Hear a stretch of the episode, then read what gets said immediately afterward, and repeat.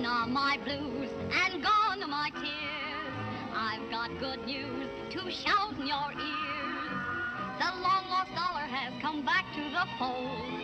With silver you can turn your dreams to gold. Oh, we're in the money. We're in the money. Hello, one. Hello, all. Welcome to this uh, January 10th through 12th plus Oscars edition of Show Business. As always, I come to you as CP. I'm in Fuego from the horror show and in Fuego Chain. And I'm Lindsey of Mad Two Cents and Nonsense, and I saw a movie that only had one take in it. There was no no cuts whatsoever. right. Well, well, we'll get to that. Uh, but uh, we have a new number one, uh, 1917, which is what we're talking about. Pulled in 37 million this past weekend, uh, dethroning Star Wars: Rise of Skywalker, which pulled in 15. Uh, Jumanji: Next Level came in third with 14 million, and like a like a Boss was in fourth with 10 million. Um, Skywalker officially crossed one billion dollars worldwide. So, internet haters be damned. Dis- Disney has made money off that franchise. There's nothing else to say about that. But we have something new to talk about for the first time in a while. That's actually quite interesting. Uh, we all saw 1917. we did. Um, Lindsey, do you want do you want to open it up with with with your one take little jab there? no, I this uh, it's just a really captivating movie. Uh, there's like moments of it that are like. Like, like, like there's moments where it does kind of dip, but overall, like it's like so much. And again, like it's not all one take; it's forced one. It's it's it's implied one take, like Birdman, but it, it's constantly moving the camera. Mm. It's constantly showing us something new. Like the world is like it almost it's almost like the world is like constantly opening up to us as we're watching this, and that that's amplified by the fact that that, that they shot it in this way because you're just like wondering how many extras are going to run by in this scene how how long did they dig this trench for did they dig 10 miles of trench and did they dig 10 miles of trench over here and then dig Oh. 10 miles of trench over there? You're talking Like- about the semantics of World War One in general. It, w- it was all it was all like that. well, I That's how they fought in those well- trenches, right? yeah but like you don't necessarily need to dig all that but it, it looks like they did which is commendable Yeah. like that pro- that ballooned the budget who knows how much but it made it look amazing Well, so, if you get a an yeah. automatic little whatever this machine thing is, that's that's all you really need in today's day and age. The the Right. claw, whatever the hell it's called. claw no, but you make a good point, man, and the fact that like it, just the way the world expands uh, over the course of just even the first like 15 20 minutes of the film you know you start out in this very confined condensed area in those trenches and then once they step up and above and they're on the battlefield and just it just goes wide and you see the full scale of the barbed wire and the bodies everywhere and just all the different stuff that they trudge through like it's it's a visual just like the masterwork in a lot of ways. I, I I had some issues with the script a little bit. Um, I, I felt like it lost some steam halfway through but from a visual standpoint alone it is a technological just I, I mean it's it, it's a sight to behold. It really truly yeah, is. if yeah. if Birdman is a giant lock for cinematography the year it came out, I'm I'm sorry, I don't want to hear anything about anything this year for cinematography because 1917. Holy shit! I mean, there was there was multiple times where em- both of us, Emily leaned over to me, I leaned over to her, and we're like, "How the fuck did they do that?" Because, uh, all right, I get it. Like there was two or three times where we'd nudge each other and say that that's simulated. If they went into, if they went into something dark, it was like okay, you could you could cut there, you could cut there, but but still, um, I think we were talking about this before, uh, Fuego, where I mean they're walking through these trenches and we're getting these 360 angles, and it's just there's just no room. If you just think technically, like okay, there's there's a guy with a rig that has to be in there with them, and and he's walking in front of them. Yeah, and it, it all just moves so fluidly too. It's just it's like the choreography on top of like nailing your lines. I would hate to be somebody you know, six minutes into an eight minute cut and be like, oh, what was the line again? Sorry, guys, we have to go back.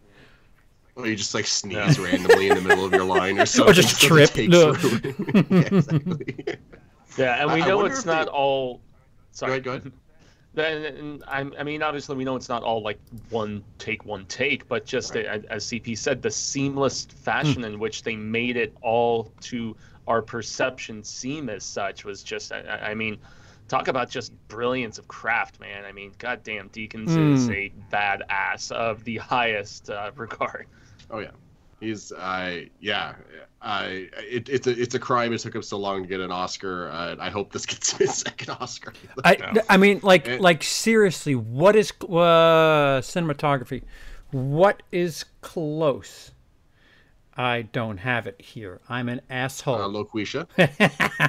I I have director actors supporting uh, screenplays, and I don't I don't have cinematography because I think mentally I knew that's a lock. Um, I I think Once Upon a Time is up for cinematography. That's the cinematography. only other one that I could mention. uh, really. I'm gonna cheat and go to the. Oh yeah, like those shots like from behind like the back seat when they're driving. Yeah, there was some cool. They, they did I'm- some cool camera work on that. yeah, yeah. See that? hmm. with with all due credit to Mr. Richardson, I think that's that's Tarantino's cinematographer of choice.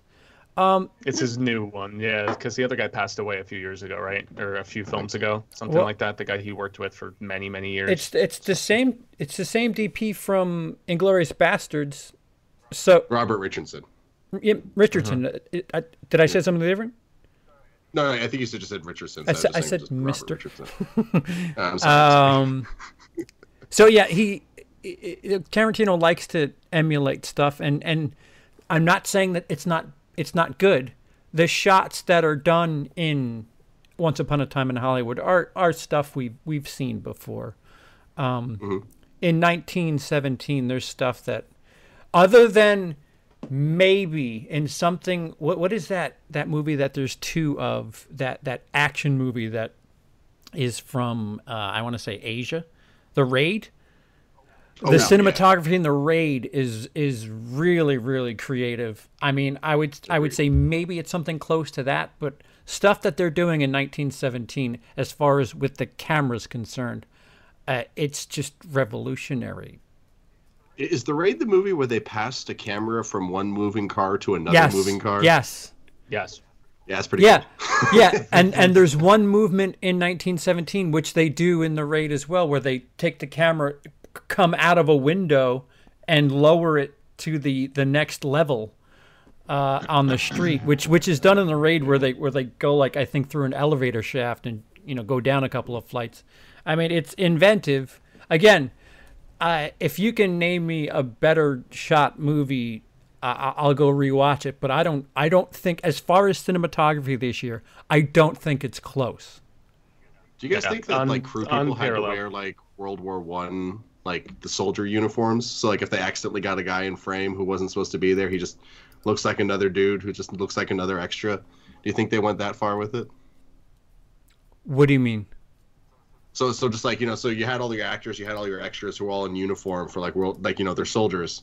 Do you think they had like random like you know ex like, you know, Oh! like crew people like like like you know sound guys? Oh, stuff like a gaffer that that's dressed up. That possibly yes, yes. Because the the other thing too, like we were thinking, because there's like all this this barbed wire that they're running across, Yeah. and oh my god, that was so much fun. yeah, and why? Yeah, and the hand into the corpse after he Yeah. grabs it, like Mike, I cringed in the It was like Die. Hard with was the like, oh my like- lord.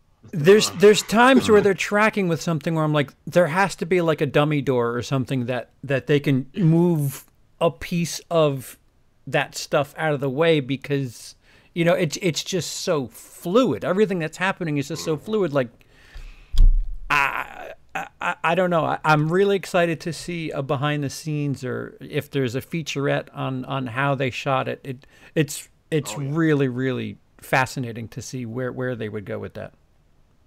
A director's Totally. commentary for this movie would be very interesting. I think. Mm. think.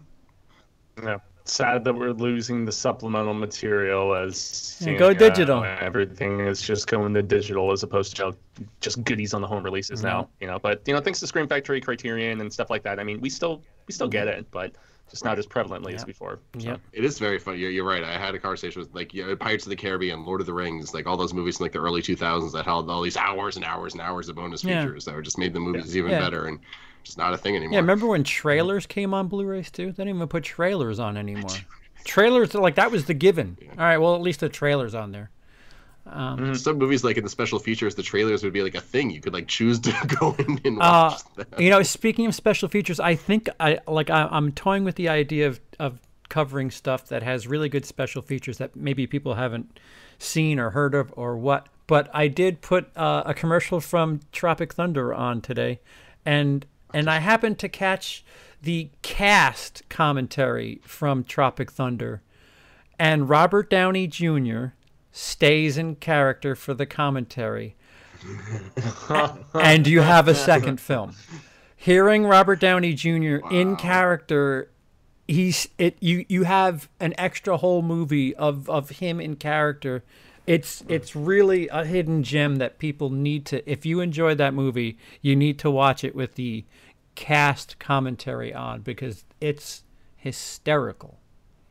That's he, does- he has a line in that movie where he's like, "I, I don't break character until the commentary." or something like that, right? and he did. He, he, he, and and what was funny is as the movie moved along, like when he was his Australian self, he would dip into the ish Australian accent, and then when he was doing the uh, the the the the rice farmer or whatever, he had a um, rather no. stereotypical Asian accent. oh jeez. Yeah, he was on uh, Joe Joe Rogan recently talking about the fact that there is no way in hell that that character could have existed in the current climate of you know feelings being. hurt It's only been so 10 so years. and so crazy. Yeah, and the only other movie that I can think of where there's in character commentary is if you guys have ever seen the uh, Spinal Tap Oh, commentary on the deluxe edition, they all do commentary in character as if the band is watching the documentary. Oh my God, I own that. I need to is watch that. It is a riot. My God, they're talking smack about Rob Reiner's character and how he like melded everything to make them look like idiots. They're just like going after him the entire time in the commentary. It is so hilarious. Uh, uh, what's up, Viz? Uh, Viz in the chat says there's a video with Roger Deakins explaining how they shot it behind the scenes stuff. That's awesome. If that's on YouTube, that's that's that's pretty badass. Um, Yeah, wow. So we'll we'll shim. Oh wait, Fuego, did you you saw Underwater, It did, which yeah. which came out this weekend and uh, did nothing. Yeah, and made like seven million dollars, and apparently it had been sitting on the shelf since 2017. That's how long this film had just been languishing and waiting for a release and stuff. And uh, over 80 million dollar budget for this movie that barely made seven million dollars.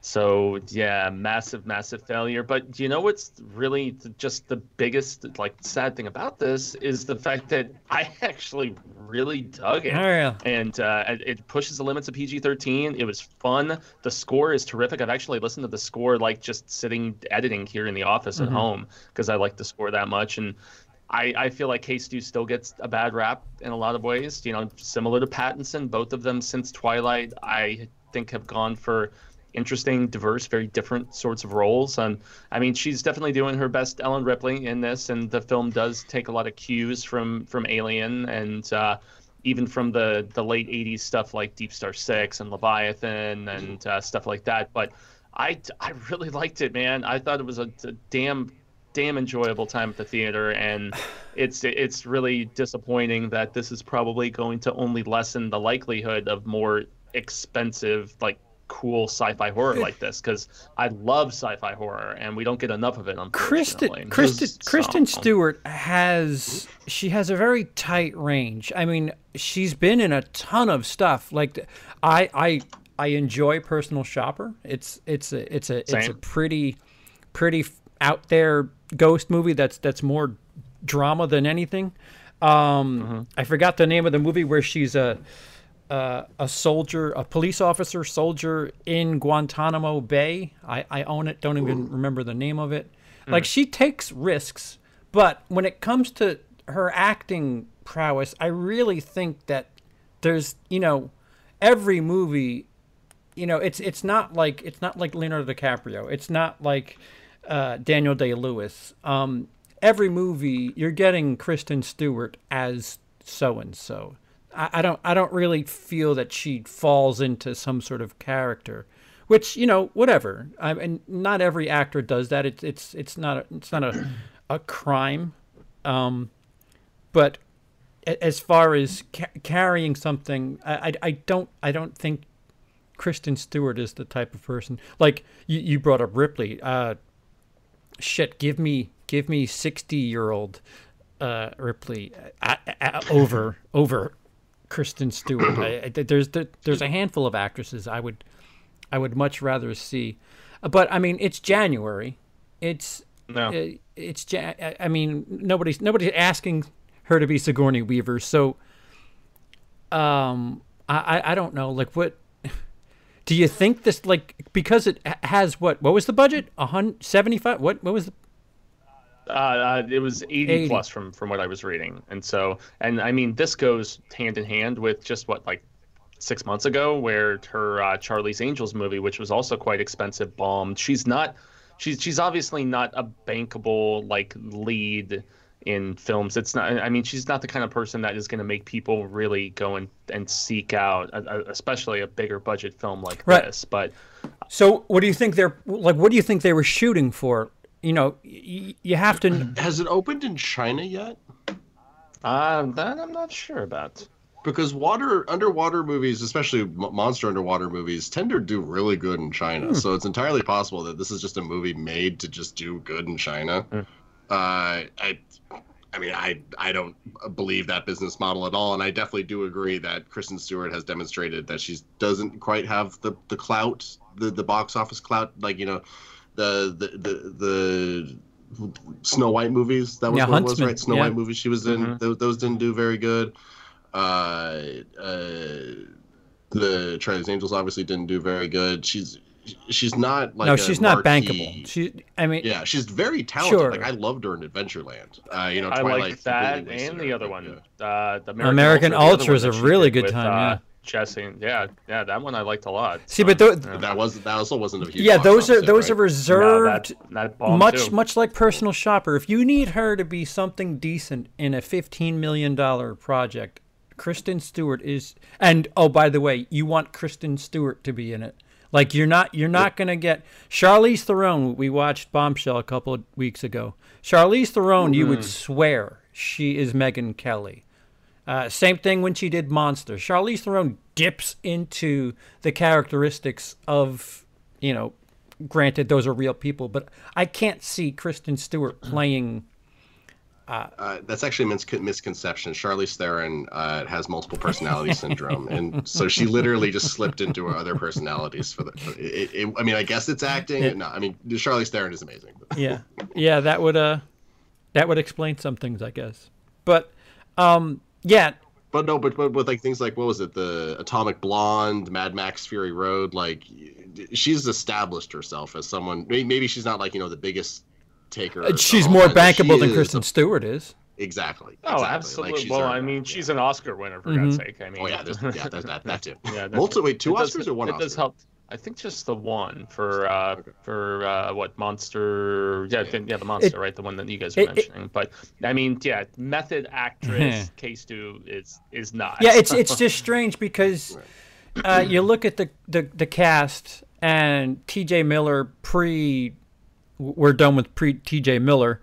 Um, mm-hmm uh, Which is funny because this movie was actually kind of made as boof. the world was going anti T.J. Yeah. Miller because it was yeah. 2016 yeah. when his issue started, and this movie was shot in 2017. Right. So. Right. Yeah. He's he's kind of off the grid. And now. yet he's he's not that annoying in it. He actually doesn't overstay his welcome like I had worried that he would because he's yeah. definitely the, the, the comic relief in this movie. But he, at least the way it was scripted, he didn't overdo it. And you know the the director, screenwriter, whatever, they they just made sure to implement some temperance mm-hmm. with his character in in the situation, I guess. And so, well, I, I would really like him in Ready Player One. Like, you know, they, they, they seem to have stripped him out of as much of the movie as they possibly could. But I, I think he's talented and very useful in the right role. But you know, he's just kind of a crazy weirdo. But you know, it's, it's actors. What are you gonna do? Seriously, can't go calling them fake bomb. So so like, and then there's Vincent Cassel so they're Wait, why do I know that name? What's- what's uh he's in he's in Ocean's 12. He's the bad guy in Ocean's 12.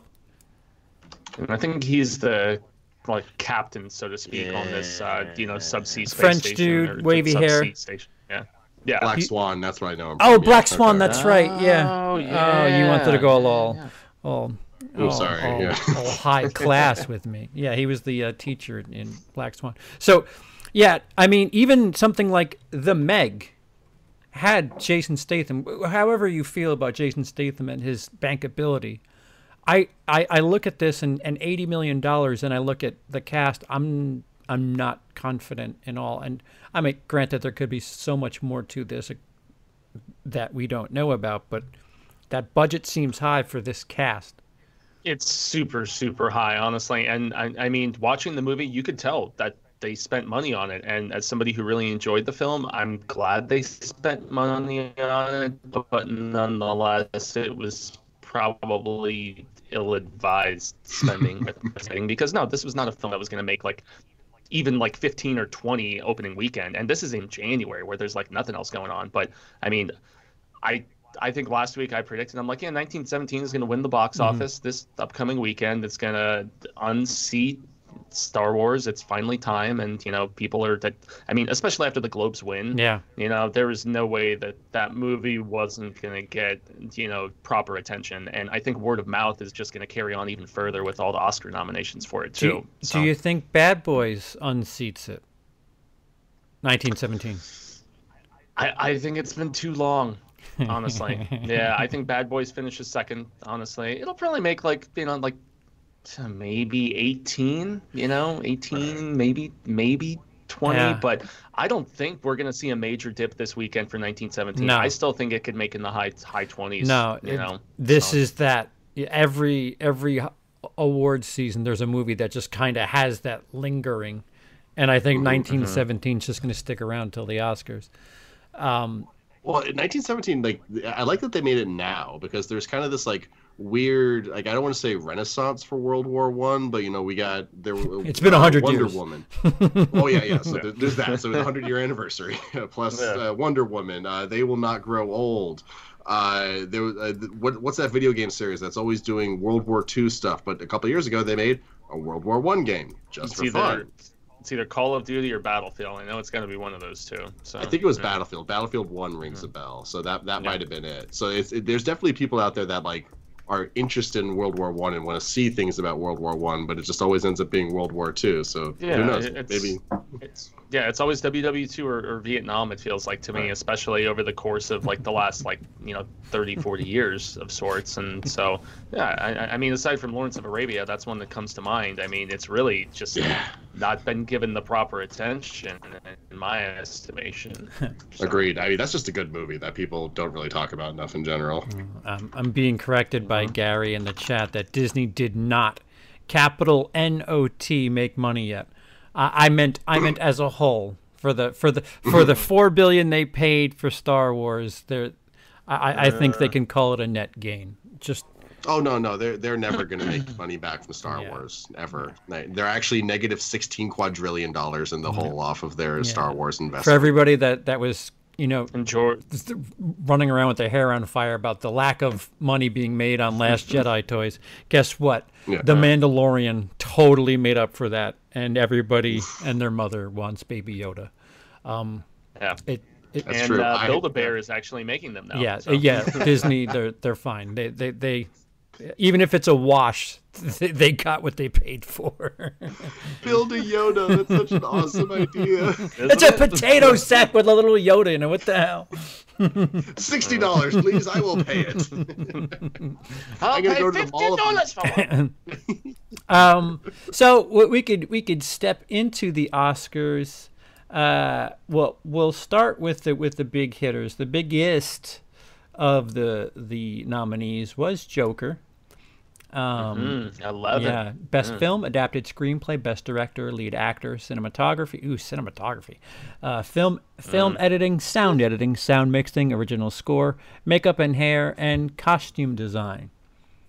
Um, I I think it's funny that's got original score when it has that song in it from that one guy.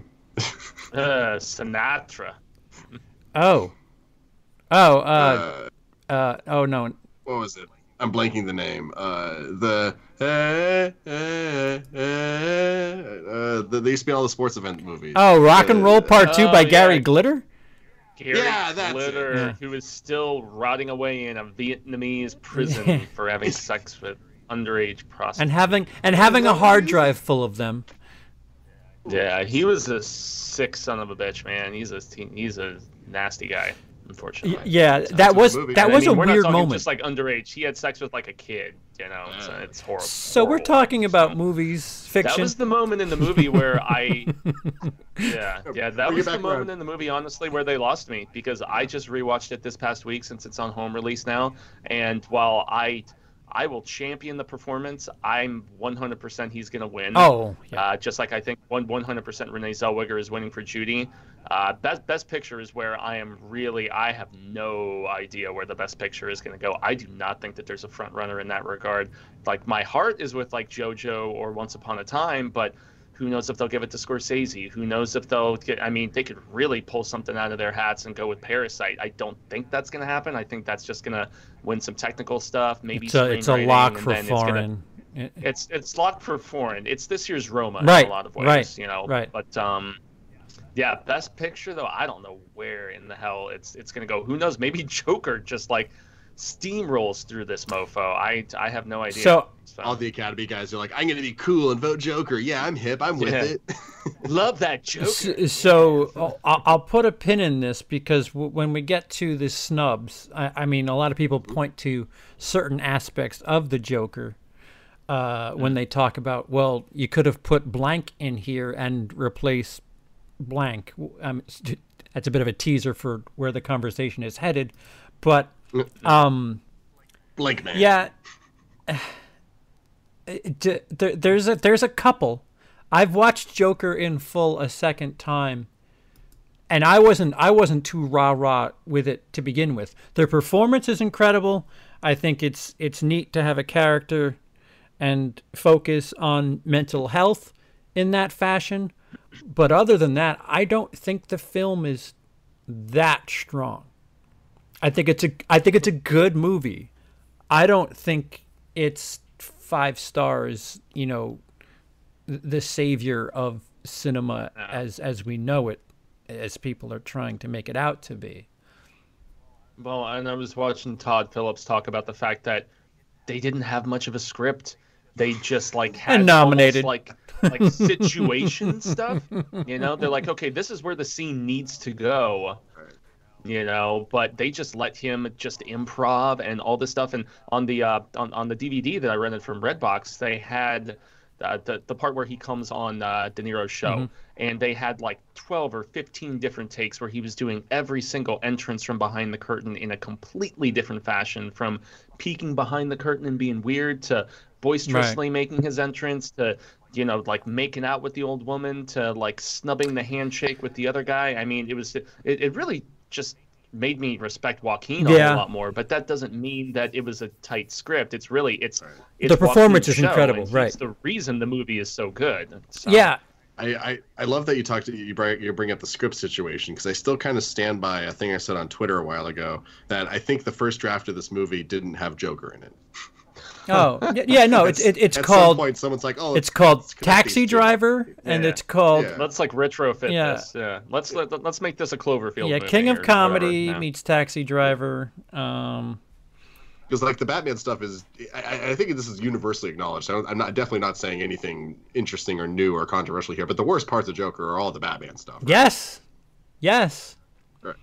I've seen people argue otherwise. I mean, it's it's fun Easter eggy little connection stuff. Mhm. I mean, I guess Kevin Smith said that in a alternate ending that was filmed that Todd Phillips showed him that apparently that masked you know clown that shoots the the Wayne parents and stuff like mask is taken off and it is actually Arthur and then Arthur kills Bruce too. So it's like yeah, we're definitely in Elseworlds territory at this particular point if that's what they would If I have to that would- see you know. another pearl necklace get snapped while the Waynes get murdered, I'm gonna lose my shit.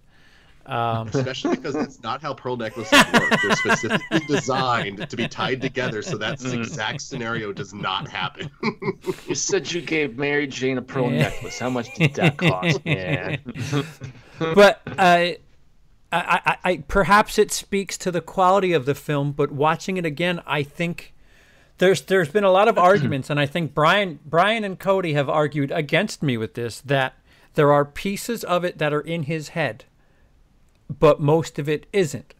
I think from the moment where he uh after like after after he loses the job i think it, it can be perceived that it's all in his head. Because his demeanor is is very different. He has no confidence when he's in social situations. Uh Oh, I love the scene where he's like laughing at the wrong moments at, at the right comedy and, club. and that is that is probably genuine but the the the confidence and ego that he has in in certain moments i think that's that's all up here because you know eh, uh, we, we can get to that maybe maybe after the when it wins best picture then maybe we'll, we can wrap around the, the whether or not um, joker deserves all that credit uh, Lindsey so go ahead I, I think Joker's gonna have a lifespan very similar to Titanic. You know, we're we're right here in the moment where everyone's like, "It's amazing, it's absolute crap," but in about five to six years, everyone's gonna kind of meet in the middle and be like, "It's all right." i hope so I, I, I just, I, I mean, that's just kind of how I. Like, it just, it just reminds me of that so much. Where like we've we've put ourselves into these camps, and it's a very noteworthy movie. You know, say Sure. what you will about the movie, it has clicked with the zeitgeist. It has made a connection mm-hmm. with audiences, and it's not going to be forgotten anytime soon, if ever. But at the same time, does that mean it's good? Like no one's gonna ever forget Crash, but is Crash No. good? Like No. you know, it's it's. I actually like Crash, but mm. that's just me. so like there, there's there's parts of Crash I really do like for the record, dude. Like I'm not mm-hmm. totally I, trash. I- like I think the message of you know how we treat people who are mentally unfit. I mean that that's a nice message, re- regardless of of how they tell it. I mean it's it's it's strong enough. It's it's nice to have that and not have it fisted down your throat. So.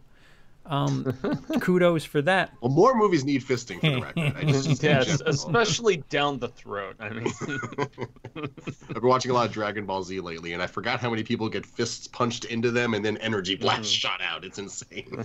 Uh, so so Luke Luke has a theory when he quits his job, he after he killed the three guys, that's where his confidence came from. The film isn't all makes that interesting. The majority of the film isn't all that interesting if the majority of it is inside his head, but it's designed to be interpreted any which way and loose. Yeah, I, I could see that. I could see um, Todd Phillips being like, "Well, whatever, whatever you think it is, it's that." Um, yeah, yeah, it's it, it, it's ambiguous, and at least Right. in that regard, obviously. And I, I mean, and and, and I, I I took more note of it when I was rewatching it because I'm just like, okay, yeah, he is suddenly in Arkham at the end and laughing. Was he apprehended? Has he been in Arkham the entire time? Right. Because you know we know he was in he was like in, incarcerated and you know.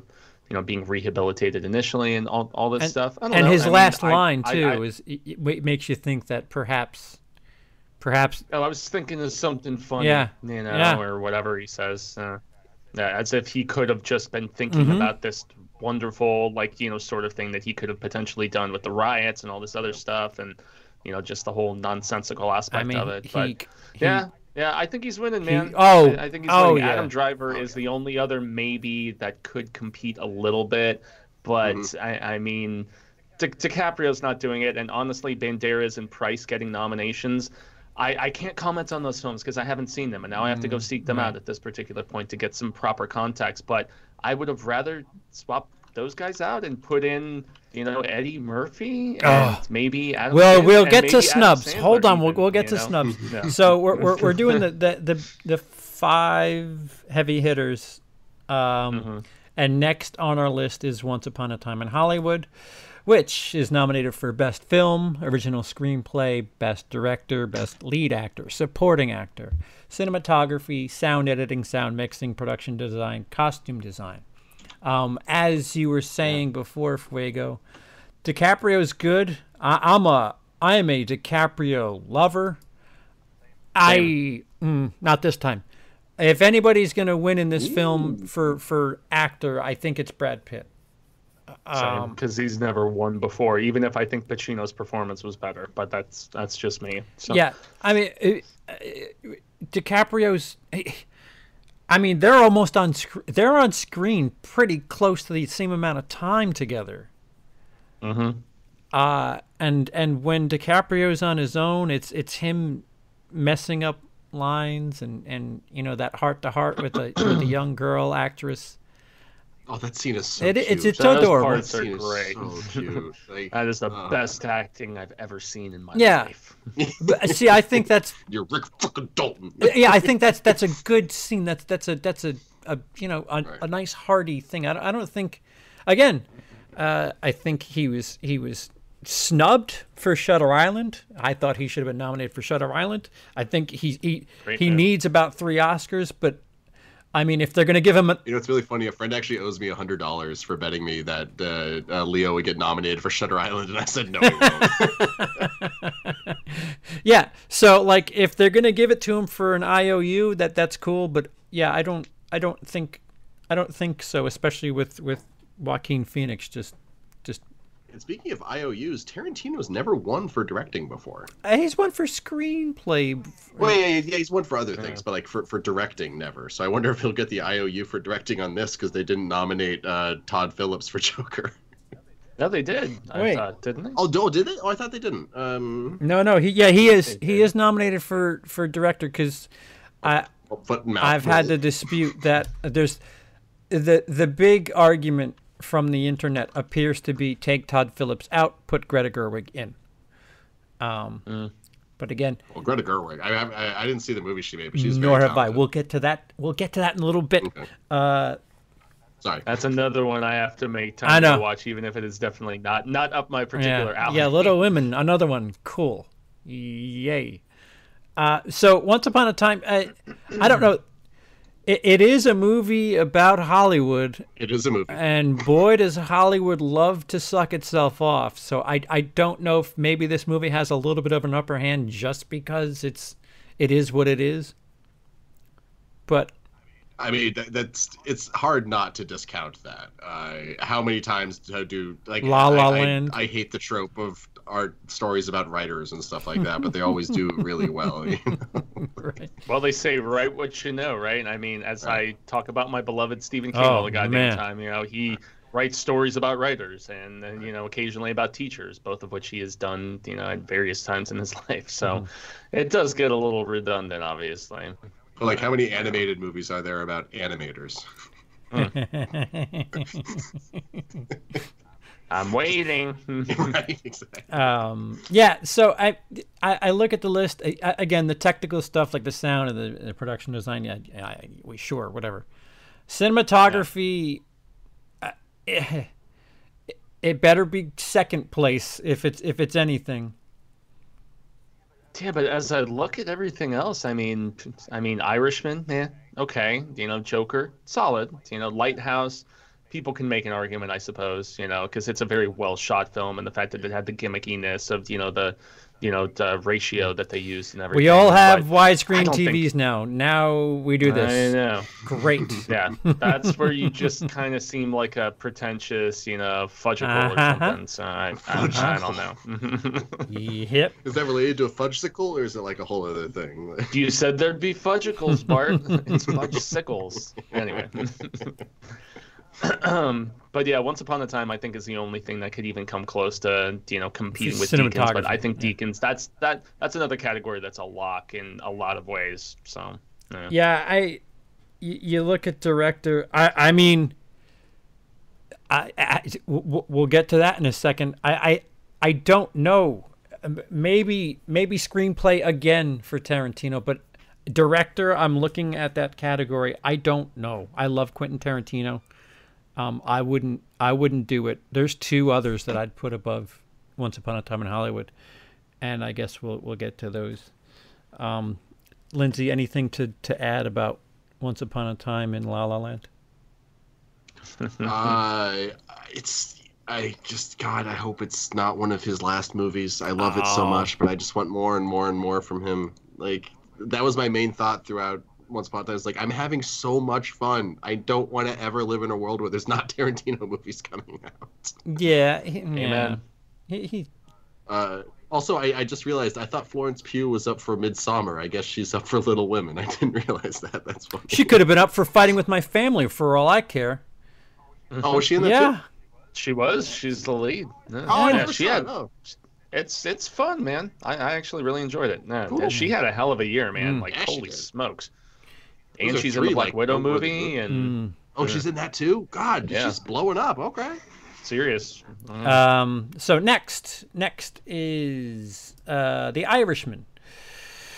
Nominated for Best Film, Adapted Screenplay, Best Director, Supporting Actor twice. So um, that Yeah, is finally watched it too. that that is What did you think?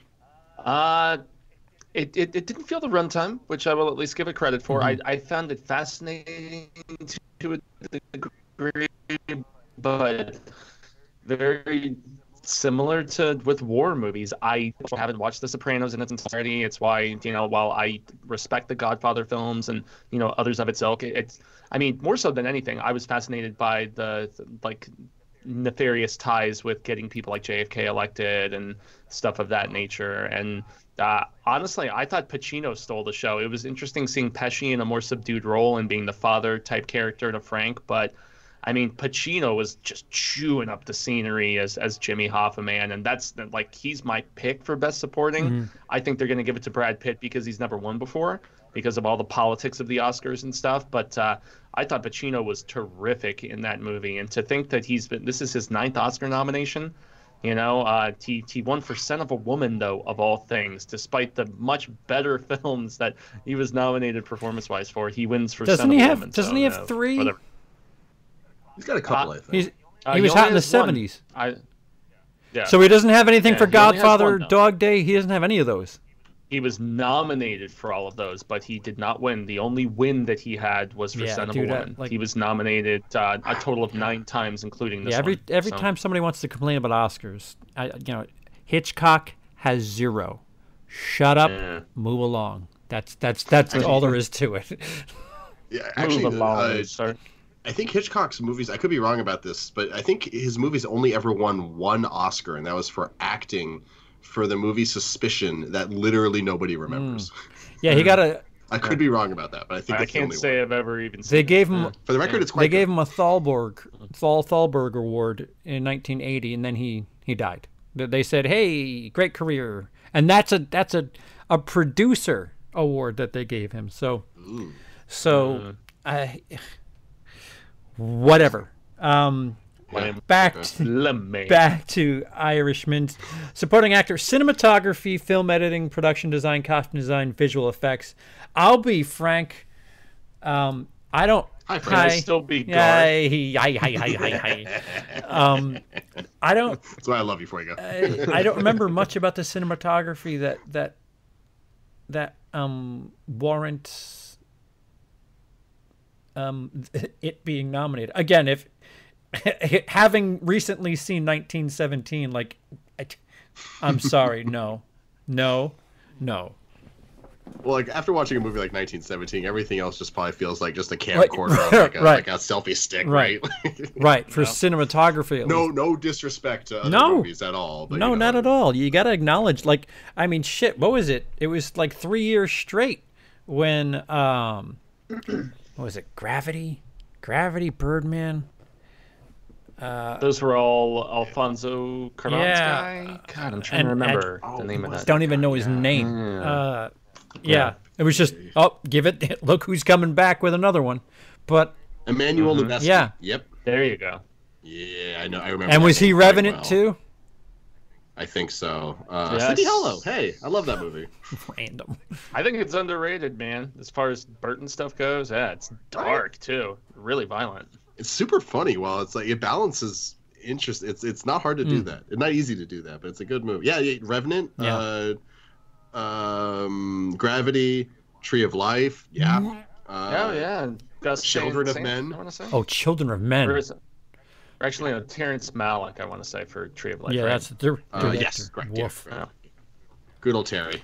Uh, yeah, that, Yeah. that car scene in Children of Men just Yeah, hi. Hi. Where do you take the award? Just where do you Yeah, want it sent? That that that is a fantastic film, man. That's one I honestly have sitting on my shelf, and they need to revisit. That's another one where they it's- where they emulate damn they emulate one one shots for for Mm-hmm. quite a bit of that do, movie, right? yeah. Emulated one take.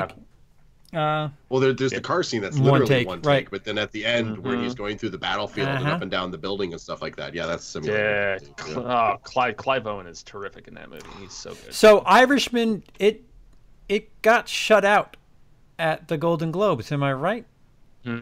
It I did. so. Yeah, it uh, it didn't win anything. I I think maybe it has a better chance of winning like maybe some effect stuff, some costuming stuff. I I I don't know if it's going to win any big heavy hitter awards at least this year. I think it's going to be kind of, you know, same song second versus the Globes Yeah, in a lot of ways. I I think So- if anything, visual effects because of the way they did it.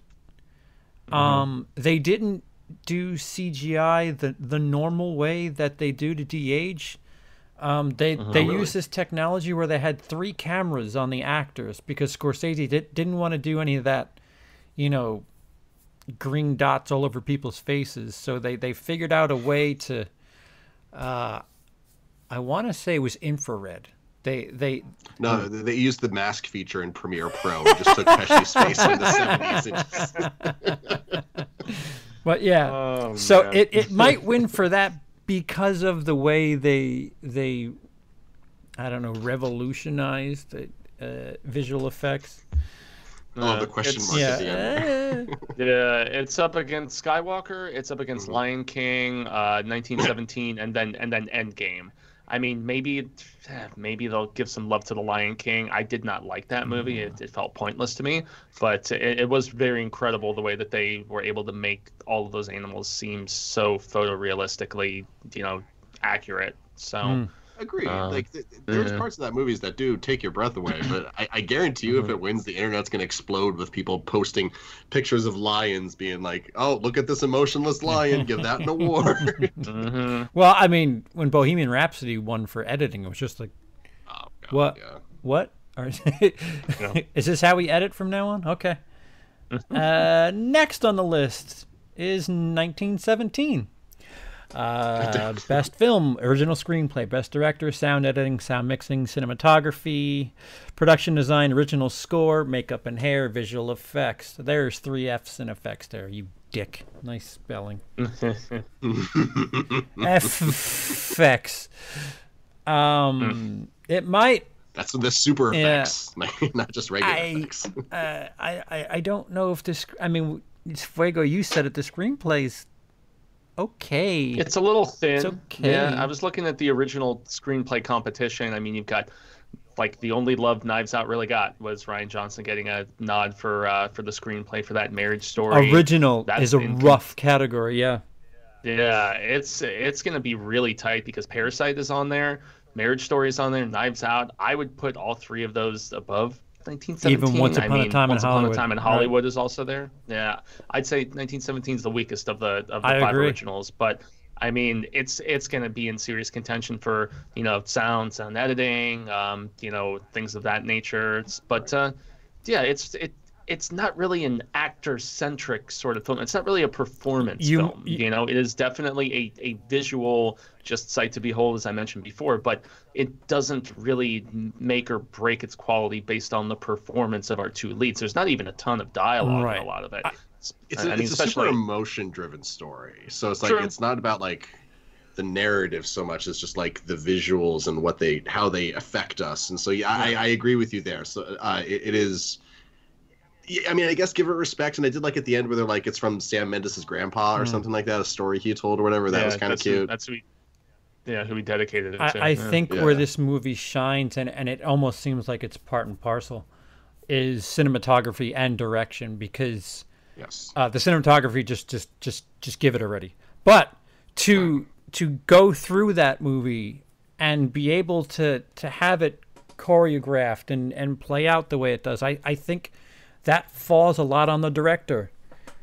big time. Um, so it, it almost feels like a twofer. Like if if well, you, you've got to do one. You, you've you've got to do cinematography, and and having said that, knowing how cohesive and fluid a film that is, and, and how, technically speaking, regardless of how you feel about the story, it's quite an achievement technically, the way that movie plays out. And, and uh, I mean, it's like you said, Lindsey, perhaps they had, you know, gaffers dressed up as, as army dudes.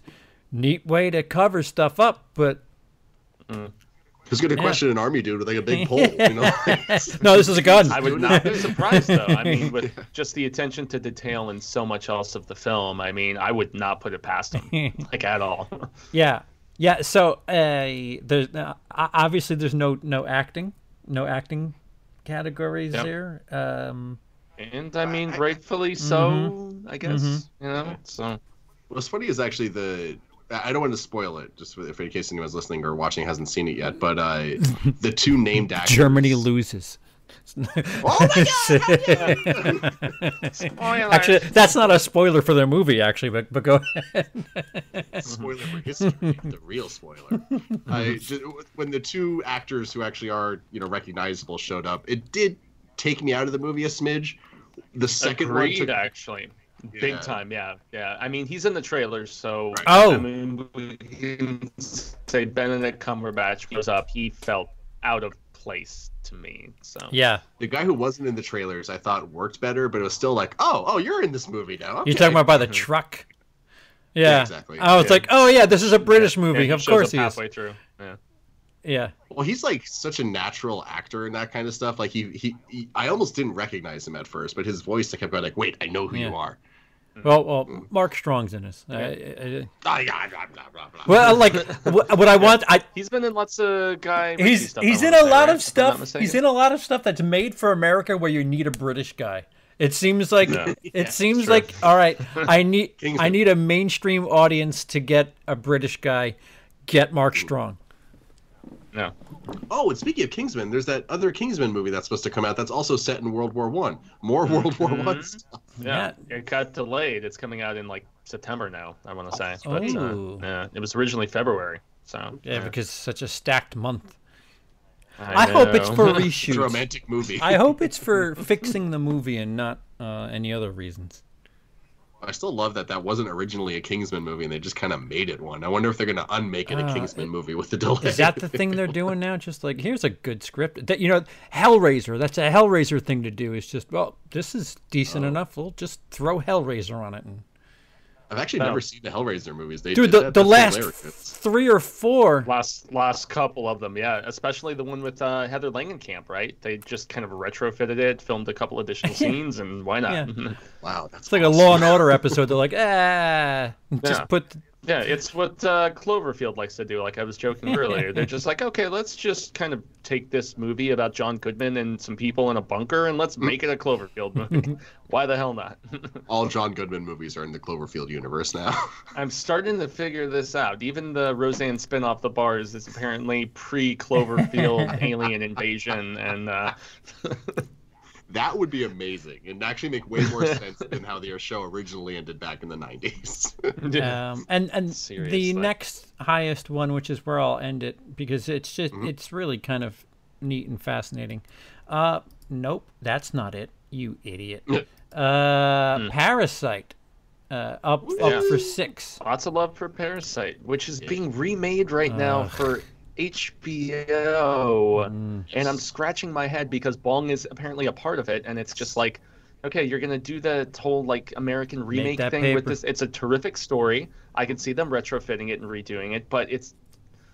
Uh, it just kind of angered me that he was even behind it in the first place. I I, I feel like it's a money making thing at that Well- particular point, and it kind of compromises the original vision to a slight degree. Yep. So I did agree until I heard that it was Adam McKay, and he kind of that's that's in his wheelhouse, like comedy and like social pol- uh, capitalist stuff. Like that's that's what he does. Mm. So, I mean, like the the Snowpiercer show, I don't think that ever got off the ground.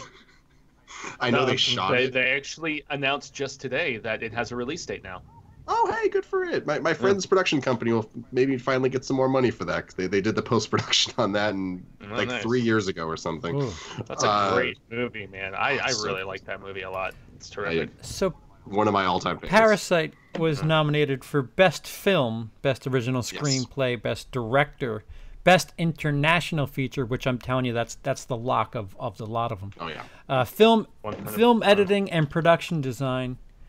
Um, other than best international feature, guys, is there is there any shot for any of them? Screenplay for sure. Um, that's really the only other one. I mean, maybe maybe director, but it's uh, if I was a betting man, which I am not, I I probably would not bet like lunch with a friend Mhm. or something like that. You know, winning. So, but but yeah, screenplay is where it's got the best uh, best chance for contention, I'd say. So.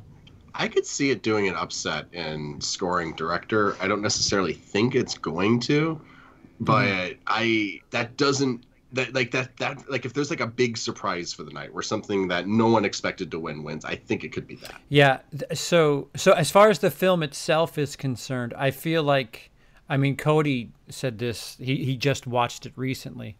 This is one of those movies where, uh, you know, mainstream audiences are going to hear what a great movie this is, hear it, hear it, hear it, and the hype is going to be such a big deal that the movie won't match it. Um, Right. because i'm that's that's what happened with me, man. I mean, I had read so many glowing reviews of it, and then by the time Catherine and I sat down to watch it, I was like, "That was really good," but best film of the year, Yeah. the burden of expectation, as I always Yeah. say. So, Yeah, see, I was told the third act, wait till you get to the third act. And that was the one thing that I heard and I, I stayed with. And what really got me was the, the third there's there's a little bit more to the third act than than what I was expecting and um it was it was it was quite impressive. Uh, I forgot what the quote is that Bong Joon Ho said about the movie, but there's there's Oh, the, The the tragedy- one inch of uh, it's a it's a it's a tragedy. It's a comedy. No villain. Oh. Uh, I I forgot what the hell he said. I should have Yeah. wrote it down and I didn't. Bum, bum, ba-dum, bum, d- bum. yeah, it is a melding of genres in Mm. that regard, which is really impressive. And I actually was not as big a fan of the third act as a lot of people. I actually just seeing all of the pieces fall into place with the manipulation in like the first like half or so of the film was what I found especially fascinating, and uh, just how it all just kind of snowballs downhill, like you know dominoes sort of situation. I thought that that was really fun and Yeah. clever Mm. and, and and interesting. You know that was so, so I like the first half of the film better than the second half when it takes a detour and gets a lot darker. I Yeah. guess so. Yeah, it's very very very Fargo-ish in the uh, nature in which Yeah. things just hit, the- Oh, hit the yeah. fan. It, it is funny too, because like around somewhere in the middle, I remember thinking, I don't know where this is going, Same. but I just want to watch Yeah. more of Yeah. this. I am having fun. Yeah, yeah. It's it's it's a really it's a really good movie that I, I don't like. I don't know what genre I would I would say it is. Somebody asked me if it's a horror movie. I'm like, no, it's not a not a horror movie like at all. Uh, No, it's a dramatic comeuppance. Uh, dramatic, semi-comedic, it's somewhat- semi-thriller. yeah, Dark yeah, I was comedy. gonna say comedic thriller is what I would probably you know put it as comedic thriller or you know Oh, thriller with comedic overtones or something. You know, but mm-hmm because it's a funny movie, Yeah. it really is. Yeah, yeah, darkly I, I bet so. for year, and at some point, we're gonna start getting a whole bunch of uh, gifs and memes of the oh, so metaphorical guy.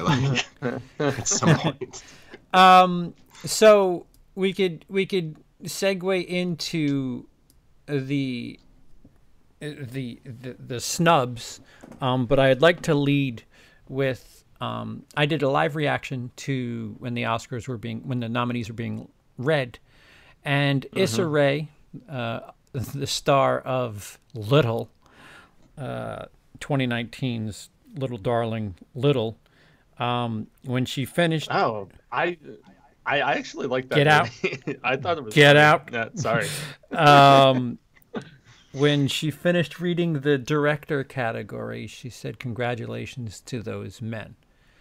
And um, at some point, this shit needs to stop. It, I, it, it just puts an exclamation point on 2019 for me as holy hell, we need to talk about women. Um, and for as much as we had Oscars so white a couple of years back, Here's Bong Joon Ho, who it, it's set. You know, it's the first time South Korea had a movie nominated in the foreign film category, let alone have a bunch of nominations in uh, the, the regular categories. And it feels including Best Right. Picture. Man. Right. So here's this guy getting nominated for director. He's not white. Yes, he is a man, but you know, the the the thing of the moment is to slight men and it just kind of kicks out anything fun for him to have at that moment. Listen, if she if she went on Twitter afterwards and and said her piece, I think that's one thing. But to do it at that spot when you're announcing the the awards or the nominations, same thing like what what Natalie Portman did, I think at the Golden Globes where she said, and and here are the all men, whatever. Like, guess what? You just made whoever wins feel like a dick. Like, the you know you have you have something to say that's great, but these are also voted on. So who fixes the problem?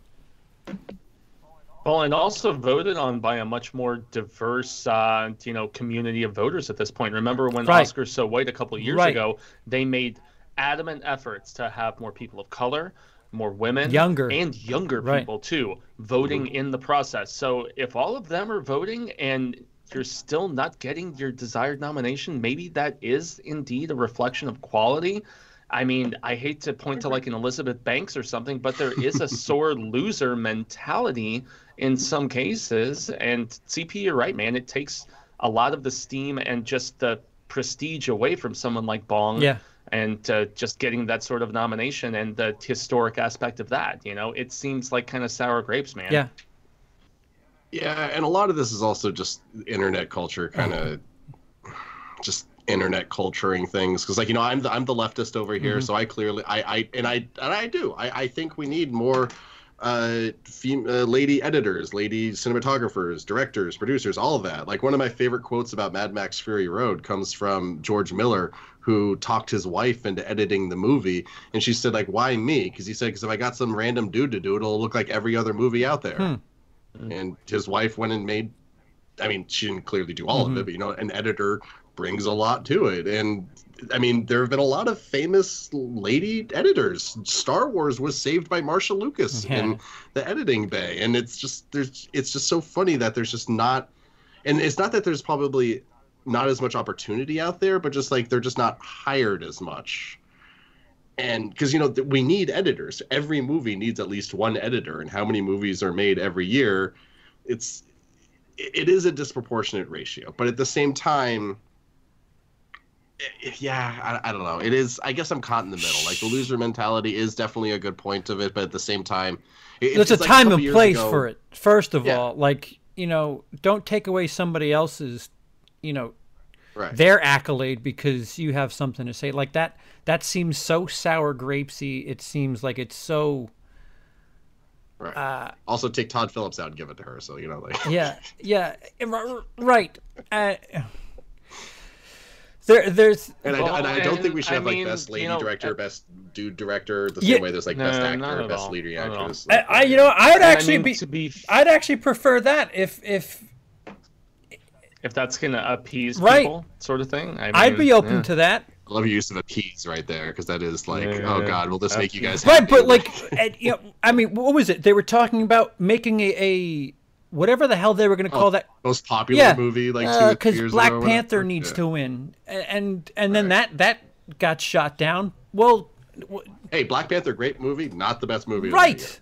So Yeah, No, and not it, even close. And, and and it rightfully won for costuming and for a bunch of other stuff where you, you could see the visionary aspect of it, but it still fit into the Marvel mold at the Mm-hmm. end of the day. You know, despite a terrific performance by Michael B. Jordan, one of the best villains we ever saw in the MCU. Um, One of the best villains of the I last just- ten years. Agreed, man. I, I mean, people can be all sad about Greta, but I have seen mixed reviews about Little Women and her original story. She was nominated for both screenplay and director two years ago for Lady Bird. So I, I, you know, I'm So so Lindsey, I brought this up, and I'm, and yes, Correct as me. We have as it. as you are the lefty, I, I don't want to seem like Leftist. yeah, I, Be I'm real. not trying to seem like some clickbaity. South Southpaw. Yeah, I'm not trying to seem like some sort of clickbaity guy who you know wants to shit on Captain Marvel every second I get. But For the record, I tried to watch Captain Marvel the other day, and I did get kind of bored about halfway through and turned it off. But I, I did like the beginning. It was somewhere wow, around the that's good. You liked some of a movie. say- Yeah, I was Congratulations. gonna say that guy's not on the show anymore. so, yeah. oh, boy. Hey, you know, just like you know, some movies you know, watch it once and you love it. You watch it again, it's just like you know, maybe I, I'm seeing some of the flaws a little bit more this time. That's all I'm saying. I do still think it's a good Mm. So- movie, but yeah, it. Anyway, so yeah, let let's say for the sake of argument, uh, the No. the Wachowskis won Best Director for The Matrix. Oh, I know where you're going with The this now. Wachowskis are now female. Both of them. Yeah. Well, yeah. What? How do we take that? Are is that now two women that won for for The Matrix or what? All right, you know what, guys? Uh, it's been a good podcast. Uh, I'm just gonna uh, uh, take it easy, guys. Uh, see you- see you- I mean, if if Um, sex, Um, there was Cool. a That's- terrific that's a- South Park episode about strong woman from uh, this past season that I consult everybody to go look at. Have you not seen it, Lindsey? Oh no, I, I'm I'm still like three. Well- I need to. One of these days, I'm gonna sit down and watch. all Oh of my- them. I want to get caught up with my everything. so I so to to Yeah, to kind of give you my point, um, it's we're judging the art, are we not? So what the hell does it matter who it is that's doing it? I think it's a problem when like the things that are nominated are like objectively weaker, like uh, like Green Book for an example. Like I, I I tried watching that also a few, and I also got rather bored with that and kind of turned that off. But you know, Well, hey, the not not Oscars do that, Picture like is. like, and you you have like these easy bait movies that seem like Harriet. You could you could you know they were just trying to to go after like I've I've only she got nominated for right, or did I make that up? I think she was nominated for performance, if I'm not mistaken. I don't think it at really the, got a at lot the Globes, not Um, not a not an Oscar. No, Uh, oh no, no. I think she's up for an Oh, yeah. oh, oh, she did. Yeah, best actress. Uh, That's right. Cynthia Erivo Okay, all right, see? And uh, just like Charlize Theron for Bombshell, which I have yet to see because I'm just like, uh, that's not really in. I just don't like political movies. But then It's again, not I political, I it's- watched, it's- uh, it's- you know Vice last year. So It's I- I need It's to at least, it's uh, not political. It's it's it's sexual harassment. It's it's Me Too. Mm-hmm. It's it's Me Too. The movie. Uh, almost almost Did literally. you like it? Yeah, it was, it was good. Um, Well, I hear she's really freaking yes, good in it, she so escapes like, yeah. into Megyn Kelly. Absolutely. Um, but there, are, Yeah, I was going to say Margot got nominated too for best she supporting for that movie. Oh, Yeah. really? Not for Yeah. Once Upon a Oh, wow, go Bob. Yeah, Mm. Okay, yeah, that's- yeah. Margot got nominated for supporting, and then uh, Charlize for for lead. So yeah. Oh, by the way, the second trailer for Birds of Prey. I can't wait for that. It could. Uh, it- Yeah, not, uh, not Birds yeah. of Prey. Is it Birds of Prey? yeah, yeah, Birds of Prey. Yeah, I didn't like the first looks fun. trailer. Dude, dude, I didn't like the first trailer, but that second Birds of Prey trailer, I was like, okay, I'm all in. This actually, this this seems very enjoyable. I mean, it could be so bad, but I was I was chuckling. I like that she names the hyena after Bruce Wayne. That that put a smile on Mhm. my face. Oh, I just love Mary Elizabeth Winstead. Oh, she's Mm. she's so great. Exactly. Oh, I've sung her praises So, so, many times on this the show. Oscars every year, there there seem to be three or four movies where it's just like you know they're doing that movie specifically to play into one of three categories that. Um, it, it's weird. This year, it there doesn't appear to be that dominant social race. Um, I, I, I don't know. There, there, there, there's like this.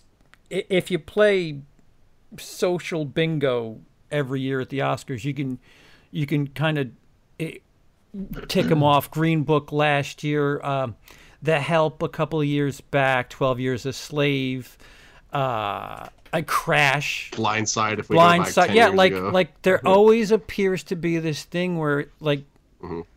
okay, cool. Like, h- how about how about you just make movies that that aren't so so Oscar baity, and we can we can we can nominate something like uh, BlacKkKlansman, and and and even that was a, a little bit of that message, but it was more it was more a story about a guy who was doing a thing, not not so. I, I'm the wrong I'm the wrong color and person to talk about this. But anyway, Well, I mean, I think a lot of movies get made with the intent of being Oscar bait, and they just fail epically. Like, I guarantee you, someone along the lines of production of Cats was like, "Oh man, we're gonna get so many Oh. awards for this. We're being so bold. We're being so Oh. original."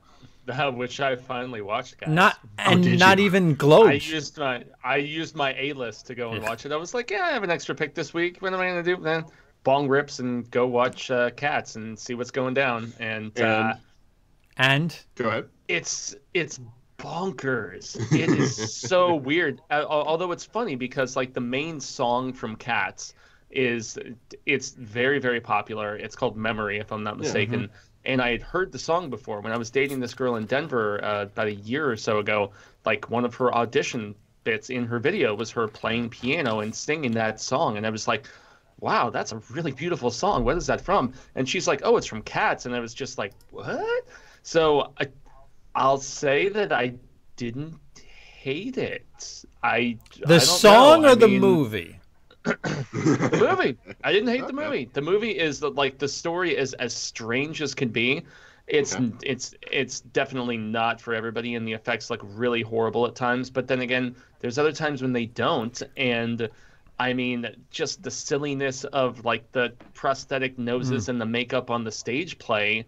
I I don't know. I, I I couldn't beat it apart like a lot of people, but I was thinking of Team America where he's talking about I got raped by Mr. Mistoffelees when cats came to came to my town and blah blah blah. So yeah, that's in the in, in the review video that I'm currently editing. That's uh, that's going to play a part. There's going to be all kinds of cats jokes, but um Wait. yeah, I didn't hate it. I mean, So, do you think you saw the unfinished one before they like patched the movie, or did they? you know did what's s- what's so weird is that they all have human hands throughout the entire movie. So that's where I was just kind of like, I was. Oh, maybe they know, I was trying undid to it. figure out where, maybe mm, I don't know, Um, which would make more sense. But they all have human hands in the movie, so it yeah, it was weird. So, Rebel Wilson is horrible. Oh, though. absolutely I'm atrocious. completely shocked.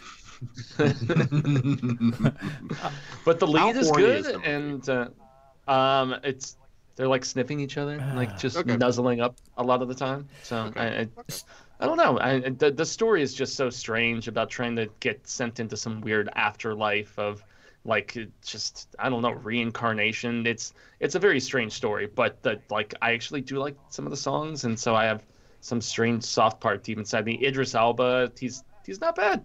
He chews up the scenery as the villain, and he's funny, but I mean, it's it's massively forgettable. I just had to go to a theater and see what all the fuss was about. It was almost one of those like, you know, car crashes that you can't take your eyes off of. And maybe I just went in and thought it was going to be so bad that when it wasn't as bad, and you were so also under ridic- the influence. ridiculed so- it for being true, Um, true, which helped. So, so, so to repivot, Lindsey, uh, Pete in, in the. YouTube chat says, I just find it funny that people are shaming one of the most leftist liberal institutions in our society for not being progressive. Talk about a comedic irony. I agree. Um, and what is what is your take on that, Lindsey? W- You know, if Well, I mean, for the, just like just as everything can always be more fascist, I think everything can also be more liberal. You know, like there's always well, well- there's always room for improvement. well, it, Uh, it, it, oh, listen, the, the one thing Hollywood always seems to stick its nose up about is listen, we this is this is what the world should be doing right now. We we we have this, we at least we're doing this. Here's movies about where the world should be right now. And when it comes to awards, they're complaining about uh, the very thing that they're trying to tell the world about. So, I mean, I, I agree with what Pete's making a point at. Well, I think it's too like uh, I think a lot of times people just like kind of just loop Hollywood into like one big like amorphous mass of just like everything that's kind of comes out of Los Angeles in one way, shape, or form. And I think people do that with a lot of things, honestly, in Right. life. Like if you work for like a a super corporate restaurant, you're probably just like, ah, blah, management, and you just kind of lump anyone with any kind of power into that same kind of bubble that you're just angry at. Uh, and the same thing with politics. Blah, Republicans. You know, you just lump everyone into the same thing, even the ones that aren't even, you know. I'm anyway, I, I, I, made, my- I made my point. I made my point. Um, what I'm trying to say is, uh, like, I think Oscars is like its own little institute of filmmakers and actors and people that have won awards that haven't done anything for 30 years. Because that's the other thing about the Oscars. If you win an award, you're in the Academy forever until. Mm. Uh, oh, I guess they changed it a couple years ago. If you have to like like work once every 10 years in order to stay in, I think it is. Mhm. It Maybe it's still not quite that. clings very tightly to its nostalgia and Yeah. its reverence of the past and stuff Yeah. like that for sure. Yeah, so I, I think it's like a generational thing in a lot of ways. Mm-hmm. Like I, I hate to say, you know, once like a bunch of Academy people die off, then we'll see like a huge sweeping change. But that's more or less what's going to happen over the next few years. A lot of them are going to either die off or just kind of just not work and not be in it anymore, and then we'll see fresher blood come in. But at the same time, maybe if like the president doesn't change, like I don't know who the president of the Academy is. Well, I- there, I there's there's there's also the the thing that Hollywood really doesn't want anybody to remember is that you know it is a business after all. Hi, well, welcome to show business. Um, exactly. uh, Bienvenido. the the studios, as much as they want you to think that you know they're trying to make a, a heartfelt thing, they're they're trying to make money first. It's a juggling Right. act in that regard Um, for sure. and pull up a quick from Michael Eisner here, but keep right going. So a- uh, so i'm gonna go to my my visual aids that that i showed you guys in our twitter chat. Um there are some interesting statistics regarding females when it comes to uh women and um representation. So this is from 2019 and this is of the 100 the top 100 grossing films 40% of lead characters were female, 43% were male, 17% uh, are considered ensembles. So just a 3% edge there on, on males uh, on, on the top 100 grossing films. Again, top 100 grossing films. So if we're talking about indie stuff, it's, it's, it's not here. Uh, The highest representation of a lead female by genre is horror with 26%. Woo! Damn right. This, yeah, yeah, for Black Christmas, by the way. So, uh, ugh. Mm, that Oh, does you mean tilt, tilt the numbers a little bit. um, so 89.4% of directors were male, 10.6% were female, which is up from 2017 to 2019. 4.8% of directors were female. So from 2017 to 2019, it is more than doubled uh, the representation of female directors. Um, now, as That is very good. Sure. I want that. Absolutely. Hey, Um, Yeah. Now, as far as further down the line, uh, 83% of the films have no women cinematographers. 73% have no women writers. 69% have no women editors. 65% have no women directors.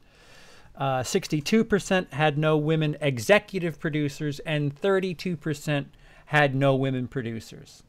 So the funny thing here is, um, women rep- as far as producing's concerned, they represent 68% of the top 100 films, which is an interesting stat. They're they're they're incredibly mal represented behind the camera, except for producer. That's interesting. Th- there's more women, at, you know, either a woman with a man or there's more women as producers than there are and anything else. Such a strange, strange statistic. Yeah, and all too often that's just from a monetary standpoint of contribution as opposed to actual creative input. and and, So, and I mean, yeah, and I will I will piggyback that with the the important part, and this is probably what what studios really really care about, and it's frequency of adults going to the theater to watch this stuff. so this is from Statista. Um, so frequently, so you know they they polled males and females. Um, So of males and females that would go frequently, which means once or twice a month, uh, 17% of males say they would go frequently. 12% of females say they would go once or more per month. Occasionally, which means less than once a month, 42% male, 39% female. So occasionally to frequently, which means, you know, about a mo- once a month, uh, it's 59% male and 50% female. So men go to the movies more often than women do. And and for the infrequently category, once a year or less, 50% female, 41% male. So men are just going to the movies more.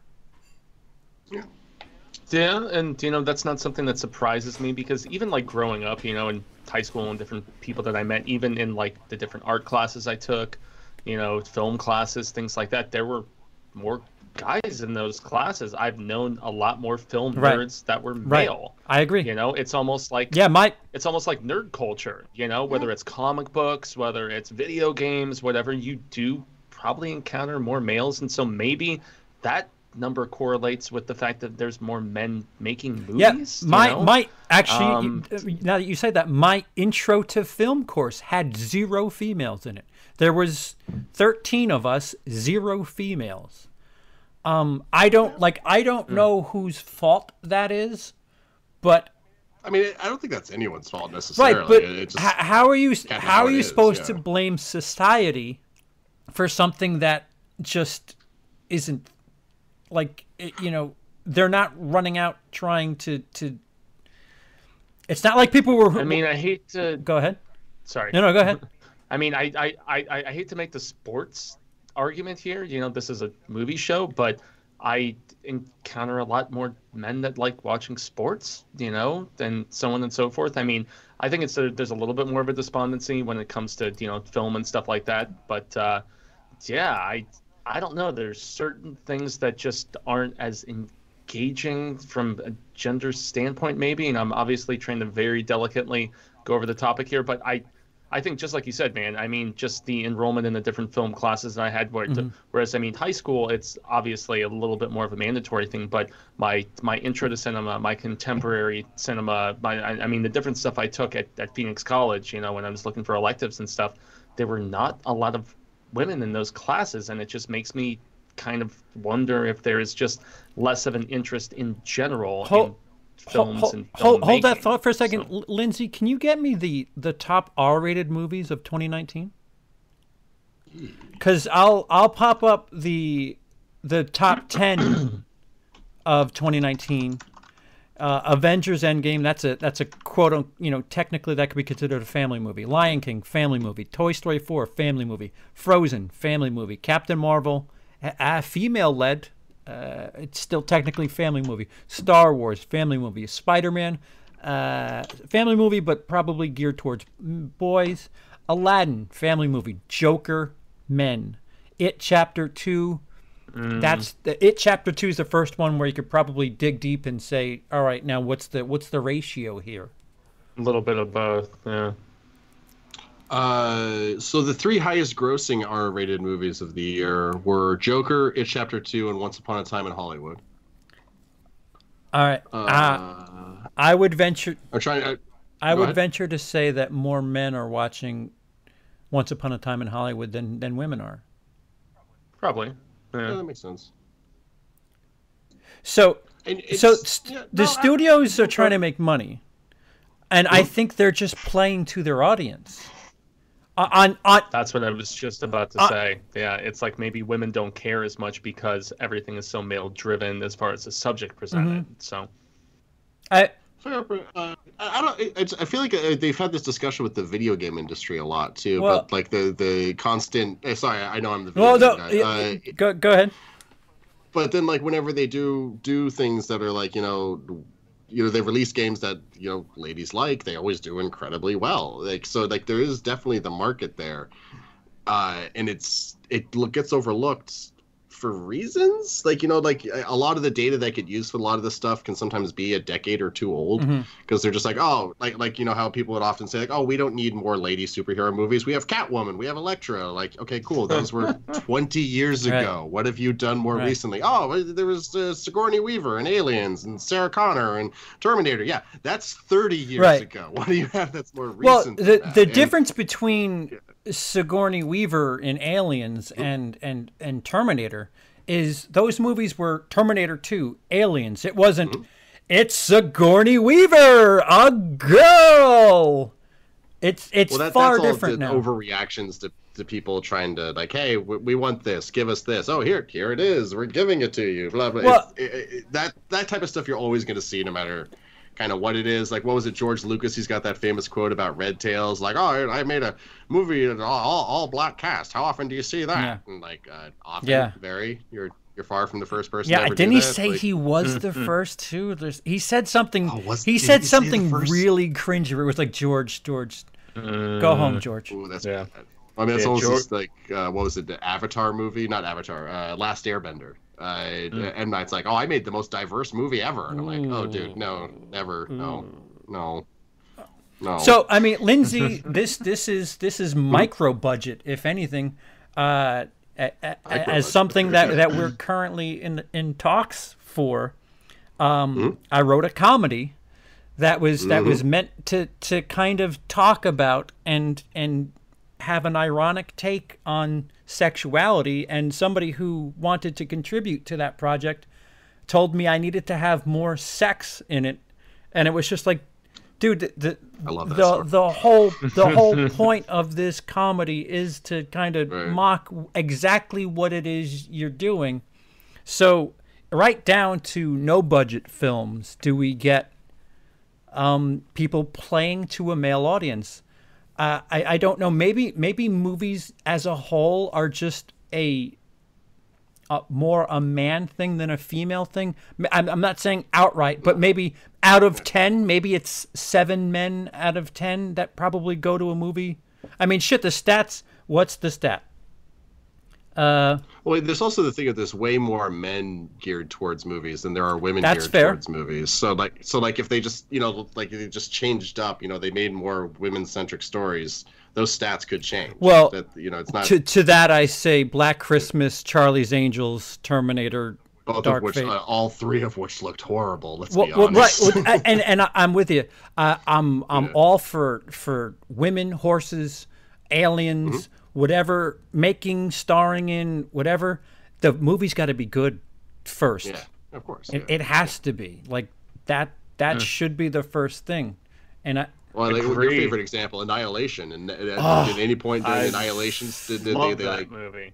Did they, they, there's just the movie that they made, and sadly, no one saw it. But it was such a good movie. Oh yeah, it got dumped on Netflix overseas because of the fact Right. that the studio didn't have confidence to spend money on a marketing budget and putting it out in theaters for God's sake. So, And- but and I mean, marketing Alex there was- Garland Oh, go is a badass. I, I, totally. I, I love Alex Garland, man. Ex Ex Machina. I mean that dude is terrific, man. I mean, and just you know, segueing into directing after working with. uh Oh goodness, uh, who was it that he worked so significantly with? An, an, another British actor or uh, director. I know that he was on uh, Sunshine, Twenty Eight Days Later. Um, Boyle, Oh, if I'm not Boyle? mistaken, was the guy that he worked with significantly Yeah. beforehand, before segueing into doing his own stuff now. So, thank thank uh, you, Felix. Felix drops five dollars in the super chat. Why do they only make tampon good. commercials for women? Sexism. yes. Actually, fun fact: condom, uh, not not condoms, tampons are an incredibly effective tool for treating bullet wounds. That's how they should market. buy our buy our tampons; they'll heal your bullet wounds up. I'm, I'm not even kidding. Versatility. They, yeah, they're very absorbent. They get all that blood up. Mm-hmm. uh, these movies weren't worried about diversity and who the lead was wasn't the focal point of the movie right that, that that's kind of what we're saying pete that it's it's No. it should be the story first and it seems like when when the first thing we hear about is not the story it's it's destined to fail i mean you could uh, Mm. I, I i go hard on both sides uh, what the hell's the name of that damn abortion movie unplanned. Sorry, message first. Unplanned. Uh, Kick rocks. Same thing with with Black Christmas. Uh, uh, just women first. Yeah. Sorry, maybe next time. You cannot do that. Uh, both sides of the Yeah, aisle. and I saw Go ahead. Yeah, I saw other women who reviewed it and were just like, you know, it's it's one thing to make a movie with a message; it's another thing to have a message and try to frame a movie around Dude, it. And at- like female critics, I respect criticized it for doing. Emily that, you wanted know? to leave So, 15 minutes in. Mm. We we Christmas? stayed in Black Christmas because I told her to stay. So what the hell does that tell you? Like I, I- fuck, she's like I can't take this. I'm like wait hold on it can't be that bad. It was that bad. Um. Mm. So yeah, like you know, not well you know, we have this problem just with with hollywood outright hollywood disrespects audiences on a on a on a massive scope where they think we're just too dumb and i i think that the same could be said for women. Like look girls go don't you want to go? There's there's girls. It's the same thing like like what you said about annihilation. People didn't want to watch it because the studio didn't have any confidence in it. Yeah. No, I yeah, it's And people didn't see John Carter because it wasn't called John Carter of Mars. Yeah, as it should have been. How do you take the most interesting part of your? You, you have two two parts of your title. John Carter, born Yeah. of Mars, awesome. How do you take out the awesome part and just go with the boring? Oh, some dude. Like, Harry Potter's not going to put butts Yeah. in seats. Harry Potter Yeah. and the, the Sorcerer's Stone. I'm interested. Like, There you go. Steve. Well, Good and, movie. I mean, remember like what ten? Uh, well, actually, it was more like fifteen, closer to twenty years ago when Mm-hmm. you know the whole pandering thing was okay. Forrest Gump got Oscar nods, Sling Blade got Oscar nods, Oh, sure. and then you got something like I Am Sam. Yeah. You know, and it was just like okay, just play a disabled person, and that is going to get you the accolades, the, the the sympathy, the awards buzz, so on and so forth. And I mean, it's it it just feels disingenuous. Yeah. At that. Oh yeah, it's it's rate, it's so, it's a skeptic way of looking at at audiences. A cynical, excuse me, not a skeptic, mm-hmm. a cynical way of looking at audiences. Uh, Big time. And uh, I, I, I, I think Tropic Thunder, as as as much as that's the theme for tonight, that that really pointed out a lot of things that that you know are are silly about about the industry, about Hollywood as a whole. Um and I, honestly, I, I think they could make Tropic Thunder today. They might need to change a couple things, but because it's so taking shots at Hollywood over that kind of bullshit, I, I that makes that movie like timeless because they're still doing that to this day. People are still taking those parts, or not necessarily. you- know what I mean? Like they're still. Oh, this will get me an John Oscar. Yes, Travolta in definitely The Fanatic. Part. Right? I mean, you have ScarJo trying to play all these parts that are odd choice for her to be trying to play. Like it, it, that movie will never not be relevant. Oh, Uh, God, I love absolutely, absolutely. um, so, with with all this being said, um, Oh, and also, sorry, I, I- one last point. Uh, and what was the highest grossing movie of all time for the like over a Titanic. decade or better part of a decade? Exactly. And why was that movie a success? Because women Uh, kept going and going and going and going and going and going and going. DiCaprio's got a great piece of ass on him. That's why. I, I mean, uh, yeah, you're not wrong. Yeah, you got to have James Cameron.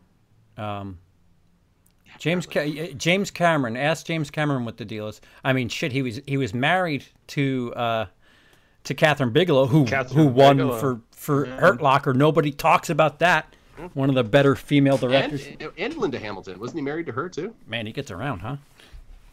Was he? Yeah, yeah. Was he? I, I didn't know He was. I think he's been married like a dozen times. Well, a couple times. Yeah. maybe the not guy's as- friendly Although with I women. like what do you want? Her uh, vampire movie. That's uh, that's definitely one of the best. Of it. Oh, it's fantastic. I've never seen. Is that Near Dark? Right? That's Near Dark. I've never seen that movie. Oh, it's bomb, dude. Bill Paxton. You've actually got a bunch of people who were in her husband because they were married at the Mm-hmm. time. Uh, like you know, Hicks and Vasquez, and like they were all in uh, Near Dark as well, right after Aliens, which is kind of cool. So. Mm-hmm. Interesting. I love when that happens when like casts kind of, hey, let's do this. Let's now also do this. Like it's just always fun to me. yeah. Oh yeah, Lance Lance Henriksen is in it too. Yeah, there's like a bunch of people from Aliens in that movie. Now that I think about so- it. Actually, one of my favorite stories of that is uh, uh, Jason X, because in that you have two two character, two ladies who are from the show Andromeda, and in Andromeda, Mm. one of them played a robot and one of them played a pilot. And then in Jason X, the one who played the pilot plays a robot, and the one who played a robot plays a pilot. They like switched. It's, That's it- funny. Anyway, yeah. Um, That still has my favorite kill in that entire franchise, man. oh, which one? uh, where they put her head in like the freezy Yeah. whatever liquid and then just smash it on the counter. It's awesome. That's oh, I, I know I know you hate that movie, CP. I love Jason X. I do too. I love Jason X also. It's so retardedly ridiculous. it's so Anyway. silly. Yeah, it's an R word, all right. It's it's it's definitely one of them. uh, so so Pete again. Pete says, let's not forget women don't want to go see women being women. They they put Jason Momoa shirtless for 90 minutes on the screen and problem solved. Uh, I'll, I'll take that. I'll take that statement and tweak it a little bit. I I, I- I agree with you to a point. I don't think women want to see. I don't think women want to see Terminator. I don't think women. Some well, do. so, some Not do. I don't. much. I don't Not think. as much. Although I would hold that statement in more. Sorry. Well, all right. So so women want to see Fifty Shades of Grey.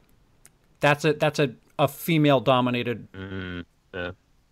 Did they though? Did anybody really want to see? Fifty Of Shades the Grey? people that Like, did, It made tons of money, man. I mean, I was dragged to it on Valentine's Day by my then girlfriend. as was I. no. Yeah. I, yeah. So, but I- so yeah. no, what I what I'm saying, and I'm going to piggyback the statement a bit, is if if you made, um, I don't know, so so how well did did Charlize Theron's John Wick do? Oh, uh, Atomic Blonde. Yeah. I would love to have stats on. I mean, if it did well, I wouldn't put it past it if men went to see that. Uh, 100 million versus 30 million. So it did almost okay. 100 million gross versus 30 million budget. Although I heard it wasn't very good. Yeah. Oh, I Yeah, loved yeah. I was Blonde. hearing it was more like a like music video turned into a movie Isn't she in a lesbian in that was what, movie, like, too? a friend of mine told me.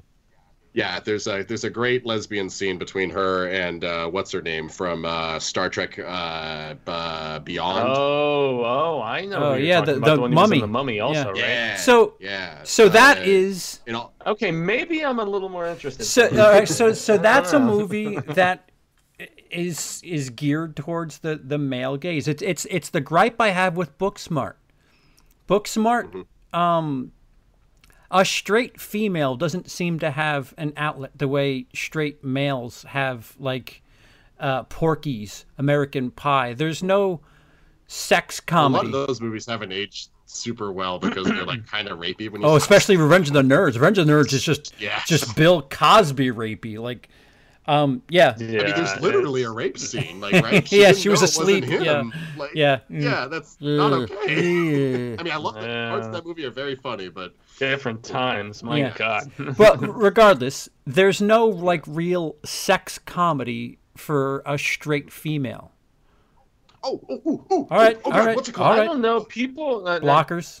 I mean, that some some some would occur. Yeah, that and uh, what was the one with the African American cast? What was it? Uh, girls Girl Trip or something Oh, like that. Tiffany Out. Haddish, bunch of other women. Or Girls Night, something like that. Yeah, yeah. I, I had tons of friends tell me to check that out because it was like so many awesome black female comics in that movie, and it it just kept making money. It was one of those that at the box office just hung Uh, around. wasn't that like know? the the, So- the the black version of Bad Moms? Wasn't that the the counter to that? I think it was. Yeah. Yeah, yeah, and Bad Moms was just lame. I yeah, I saw Mm-hmm. the first one. I- I didn't see the Christmas one, but eh. I thought that would be so much fun. I completely agree with that. Like, I wouldn't be like, that's a fun cast doing a fun concept. It was just a Mhm. nothing movie. Like, what a disappointment. Mhm. yeah. Uh, hi, hi, Cecil. Cecil says train wreck, bad moms. I don't, What's up, I don't- Cecil? I don't know. You're a train wreck, bad mom. Yeah, I, I, I, uh, are is he talking about comedies that are led by females? Uh, Uh, well, you, then you got Spy, uh, The Heats. Those were pretty I good. actually, Yeah, actually loved. those Spy. are I think comedies, Spy though. Hilarious. oh, so so to go back to what Pete is talking about, you, I, I don't think there are certain things that that women won't watch. There's certain things that men won't watch. I think Mm-hmm. if you did a, a a movie about, I mean, how many women are you going to get to watch Rudy? Which is a, a sports movie about a Oh, football yeah. player. Oh, yeah. Uh, but I mean, eh, who watches Rudy in the 2019. Well, oh, I, I was trying to think of something like I that. know. So, and and on the flip side, Well, I mean, people argue that's a timeless sports movie. I mean, well, you come see my point. The- the- I like Rudy, well, you see my point. There are just but there- yeah, yeah, it's not a female geared film in any right. direction, There's just yeah. certain categories that you're just not gonna you're not gonna do well, and especially if we're looking at it as a business, it's it's just it just doesn't happen. Now back to the Oscars, uh, guys. You're snubs. Oscar's so boy, so boy. Yeah, yeah. Oscars so South Korean. Um, you're you're snubs. Um, a- a- any category. Well, the two biggest films a lot of people are saying they were nominations were A24's The Farewell and uh, obviously Dolomite is My Name, which I, I loved, and I'm, eh, I'm sad, but yeah, it is. Apparently, it is. Awkwafina Uh, was very good in the farewell. I keep hearing She did win a Golden. Globe. Oh, she was great. Oh, she did. Great. Okay, cool. Yeah. Oh. Uh, so, oh, sorry. Actually, uh, I had a Michael Eisner quote from earlier that I want to uh, throw out there while we're still kind of on this subject of who to put in movies and who not in terms of trying to make money with audiences that want certain Uh-huh. things. Mhm. Uh, I can't. Oh, oh, I had the year he said this. I had lost it. But um, the pursuit of making money is the only reason to make movies. We have no obligation to make history. We have no obligation to make art. We have no obligation to make a statement. Our obligation is to make money. And to make money, it may be important to make history. To make money, it may be important to make art or some significant statement. To make money, it might be important to win the Academy Award, for it might mean another $10 million at the box office. Hmm. Really, it's a really cynical way of Are looking you at sure it. that wasn't? Yeah, are you sure that wasn't Gordon Gekko? Like, God damn, man, that's like really. But it's it's accurate. I, It was the late 80s, early 90s. No, it you're is. not I mean. Yeah. you, you think that the execs at Paramount are thinking, "Oh man, how can we how can we change the world today?" They don't give a shit. Yeah, they're thinking just like Douglas. Greed, greed is good, man. Greed is good. And yet the greed was so terrible that they made that horrible sequel with Shia LaBeouf that like tainted the reputation of the. Ugh. I Anyway. hated that movie so much. I I did too, and Wall Street is one of my favorite movies, possibly ever. Just with how just unflinchingly it tackles the topic of just greed Ye- and all that stuff. And uh, Douglas, Speaking man, he's Mike- he's one of my all-time favorites for roles like that, falling down, so on. and so Speaking forth. of Uh, Michael he's so good. Douglas, where are the trashy thrillers? Where's like the basic instinct type movies? Where are those R-rated, Mm. smutty? Fifty Yeah, Shades. he no, did, no, no, good ones. Well, well, he did Basic and Fatal around the same time. It's and, been a uh, while since we've think had the something Me like Too that. Movement has a yeah. I think the Me Too movement has a lot to do with it. Honestly, you know, I was actually listening to a podcast yesterday where they were talking about remember how much gratuitous nudity and the sex scenes and stuff that we got in the 80s and 90s with movies. You know, just in in general, whether it was action film, comedy, whatever. Mm-hmm. That it's been scaled back significantly.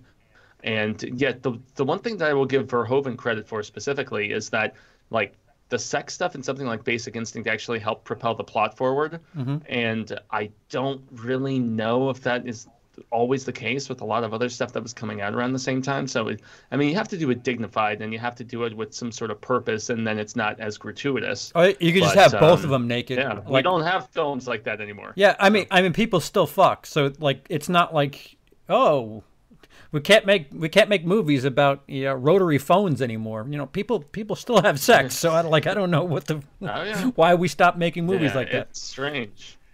Whoa, random thought. Has there been a, a rotary phone on camera since The Matrix? You I don't know. You remember that? They got that like machine that's like auto dialing. Like Mm-hmm. So so you brought up Uh. the farewell, Fuego. Uh, other than actress, uh, are you saying it's it's been snubbed where? Picture, director, what like? I'm mad that Frozen 2 didn't get a nomination for animated Yeah. feature. I think that that is a massive travesty. And Did uh, you get your Disney check? Is that no, what I'm obviously.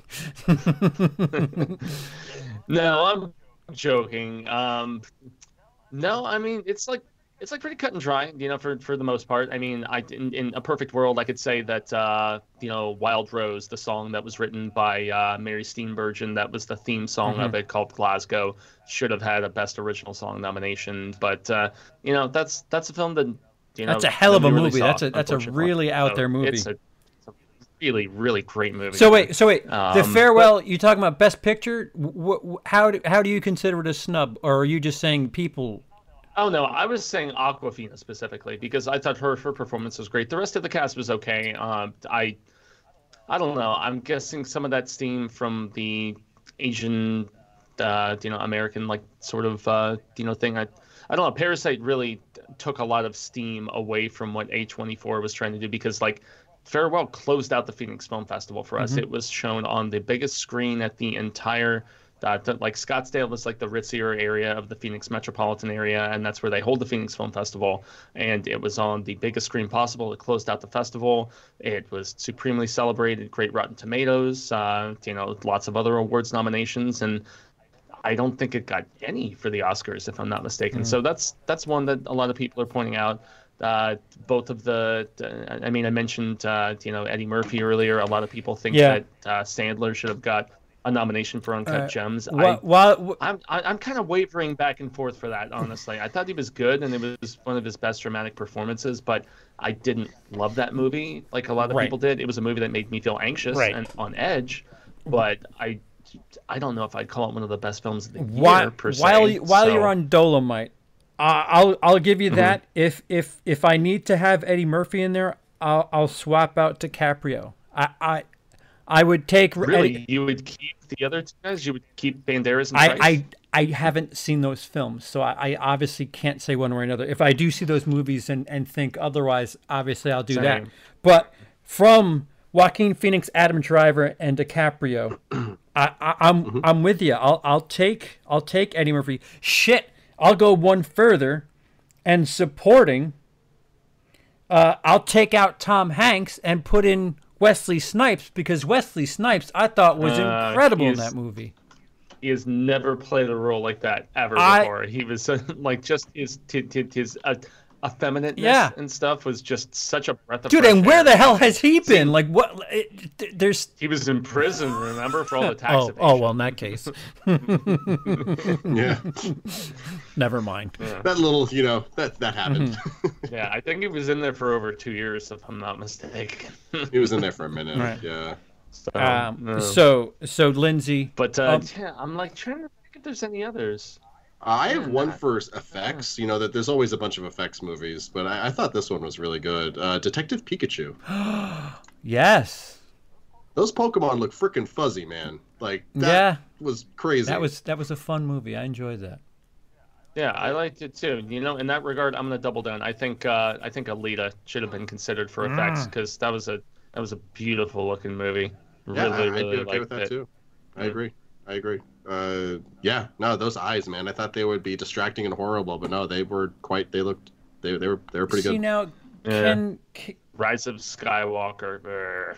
Anyway, Yeah. can can Lords of Chaos be considered an international film? I think it was made by an American filmmaker, right? Jonas or- Åkerlund, Actually, right? no, Is- not isn't an American it filmmaker. But uh, technically does the distribution process like come into play?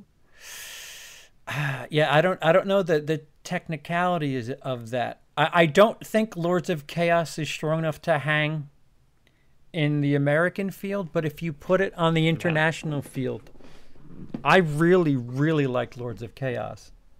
Was It that was the documentary great, or what was that? No, again? it's a Uh, the documentary was called uh, Until the Light- uh, Let the the Light- Light, uh, yeah, so- something. until the uh, light catches us or until the light goes out or something about the of that light. The light's going to do yeah. something. But the director of uh, Lords of Chaos was Swedish, uh, Jonas Åkerlund. I was right. and uh, yeah. so it is an international film if the if, if it's a director that is taken into context for that sort of like distinction. Interesting. So, all right, so I, I'll I, listen. I, I've only seen one I of the didn't know Sigur Rós did music for it. Wow. Yeah. Um, obviously, I haven't seen the other one. I've seen Parasite. Um, I'm gonna say Lords of Chaos was snubbed for uh, for international. I, I really, I really, really enjoyed that movie. That's terrific. Um, really is. Before the light takes us, I want to say is That might be. I think yeah, that sounds right. Yeah. Or, excuse me, until the light takes Yeah. us. Yeah, close enough. Two, 2008 documentary. Yeah. Oh wait, guys, hold on. Uh, uh, Never Surrender, the Galaxy Quest documentary, isn't up for uh, best documentary. Snub. Oh, documentary is a category that I really kind of feel weird about. I know nothing about it. I, I haven't seen anything. Finding Neverland wasn't that 2019? Finding Neverland wasn't that for a while? Was it 18? I thought it was 19. Wait, is, is it Finding Neverland? That's the movie with Johnny Depp. No, no, Finding Well, t- well, well, it was also Uh, that. Finding but, Neverland's he's, the he's Michael about the Jackson Michael documentary. I, Uh, I mean, since it was like probably made for Netflix or HBO, I one of the streaming services, maybe if it was never shown in theaters. Because, yeah, because don't they have to have certain distinctions, uh, similar to what happened with, with like Dolomite and then Irishman and a few others? It has to be shown on Leaving a Neverland. significant amount of screen. Leaving Neverland, yeah, yeah, it has to be shown on like a certain number of screens to get like Oh, the that's right. qualifying That's privilege right. for the awards distinction. Yeah, so. Uh, so th- by that by that logic, Fire wouldn't have been nominated either. And I thought Fire was great. There's a bunch of Netflix documentaries. Uh, Bikram, which I thought was hell. You want to talk about fitting into the 2019 Me Too movement? Bikram, uh, the documentary about the the yoga dude who just liked to do more than yoga with his his students. Um, Oh, jeez. yeah, th- there was a lot of really good documentaries that I saw this year that I was just kind of shocked that Cool. none of them were were. But uh, you're right. It, if they they need to be played somewhere, so I mean, Yeah, I I personally just- always have the mindset of I need to watch more docs. So if you watched a few this year, good for you, sir. yeah, I think I watched five or six. Yeah, the fire one that that's fascinating. How Well, which one? There was like four. the right? Netflix one F Y R E. That's all it is. The title's F Y R E. Okay. Oh, was that about the uh, festival that uh, Ja Rule put together? Yeah. And there was like a Hulu one, there was a Netflix one, and they like covered different bases of Yeah. it, and uh, just how they ripped all those people some off. set of balls charging people hundreds of thousands of dollars and and and having tents. they had tents, and that's it. I mean, for the record, I've seen smaller tents. Yeah. Um, Mm. So the uh, dir- director. the- So we we kind of hinted at it before. Um, Yeah, Greta. Greta Gerwig, which I haven't seen, um, Little Women, but is Todd Phillips worthy of Best Director? Well, I, I'm gonna Just- you just know outright. Ralph the movie maker Oh yes, yes. Uh, he yeah, shit on Joker. I like him a lot. yeah. Oh my god, it that was such a good video. But like, he was the one that said in that video, I think, uh, is this movie good because it had a good script or because they let Joaquin just have fun? So is that is he a good director for just letting Joaquin have fun, or did he just not? You, you know what I mean? Does that count as directing? Mhm. Like, Yeah, what did like- Todd Phillips do for this movie? Yeah, and how much did he envision in the post production process with like choice of songs that he would be dancing around in underwear to and all this different stuff? Like that's where it really makes you wonder in a lot of ways because I, I like Todd Phillips, but I like him more for his comedic stupidity. I, I, I'm not a big Hangover fan, but you know I like I well, like no I love Old School. I love Road Trip.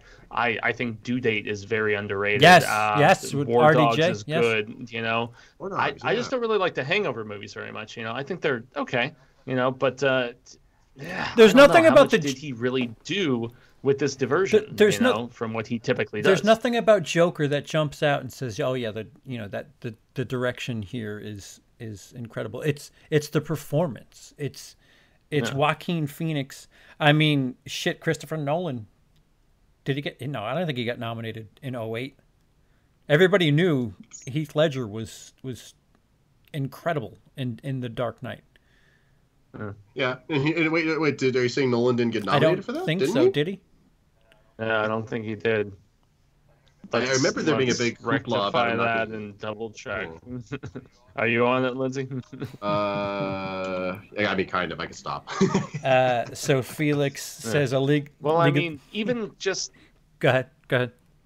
uh, uh, yeah, I was just gonna say there's really like no set design. I mean, there was just the choice of shooting in Chicago and the, the dilapidated aspect of so many of those different areas where they filmed and stuff that that added mood and ambiance and just like a vibe to the film. But I, I mean, how much once again did Todd have to do with those choices too? It just really makes you wonder. So.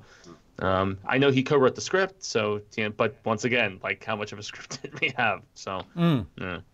Apparently, that's up in the air, which I find very interesting. Yeah. Reminds me of what was it, the Drift a few movie. years I like ago? Up that in was the like, Air. Oh, no, Up in the Air is also a good one. uh, what, what was it like, like Adrift or something a few years ago that had like 30 pages of script or something like that? The Robert Redford movie. Oh yeah, yeah. Maybe it wasn't Adrift. It was, it was some boat Adrift movie is with like. Shailene Woodley, isn't it? I think you're right. Okay, so hold That on. Robert So, Redford? That was Shailene Woodley and uh, what's his face from Fifty Shades. I think I'm thinking of a different, uh, the wrong movie. Then Let- let's look at Robert Redford's recent movies. Well, I know the movie that you're talking about though, because I remember my dad going to see it and just being like, "Oh, it was great." I was like, "Well, do you see everything Clint Eastwood and Robert Redford continue to do at this particular point, pops?" So, I mean, Fair enough. dedication, right? Oh, maybe it wasn't Redford. th- Oh no, it's his producer stuff. So actor.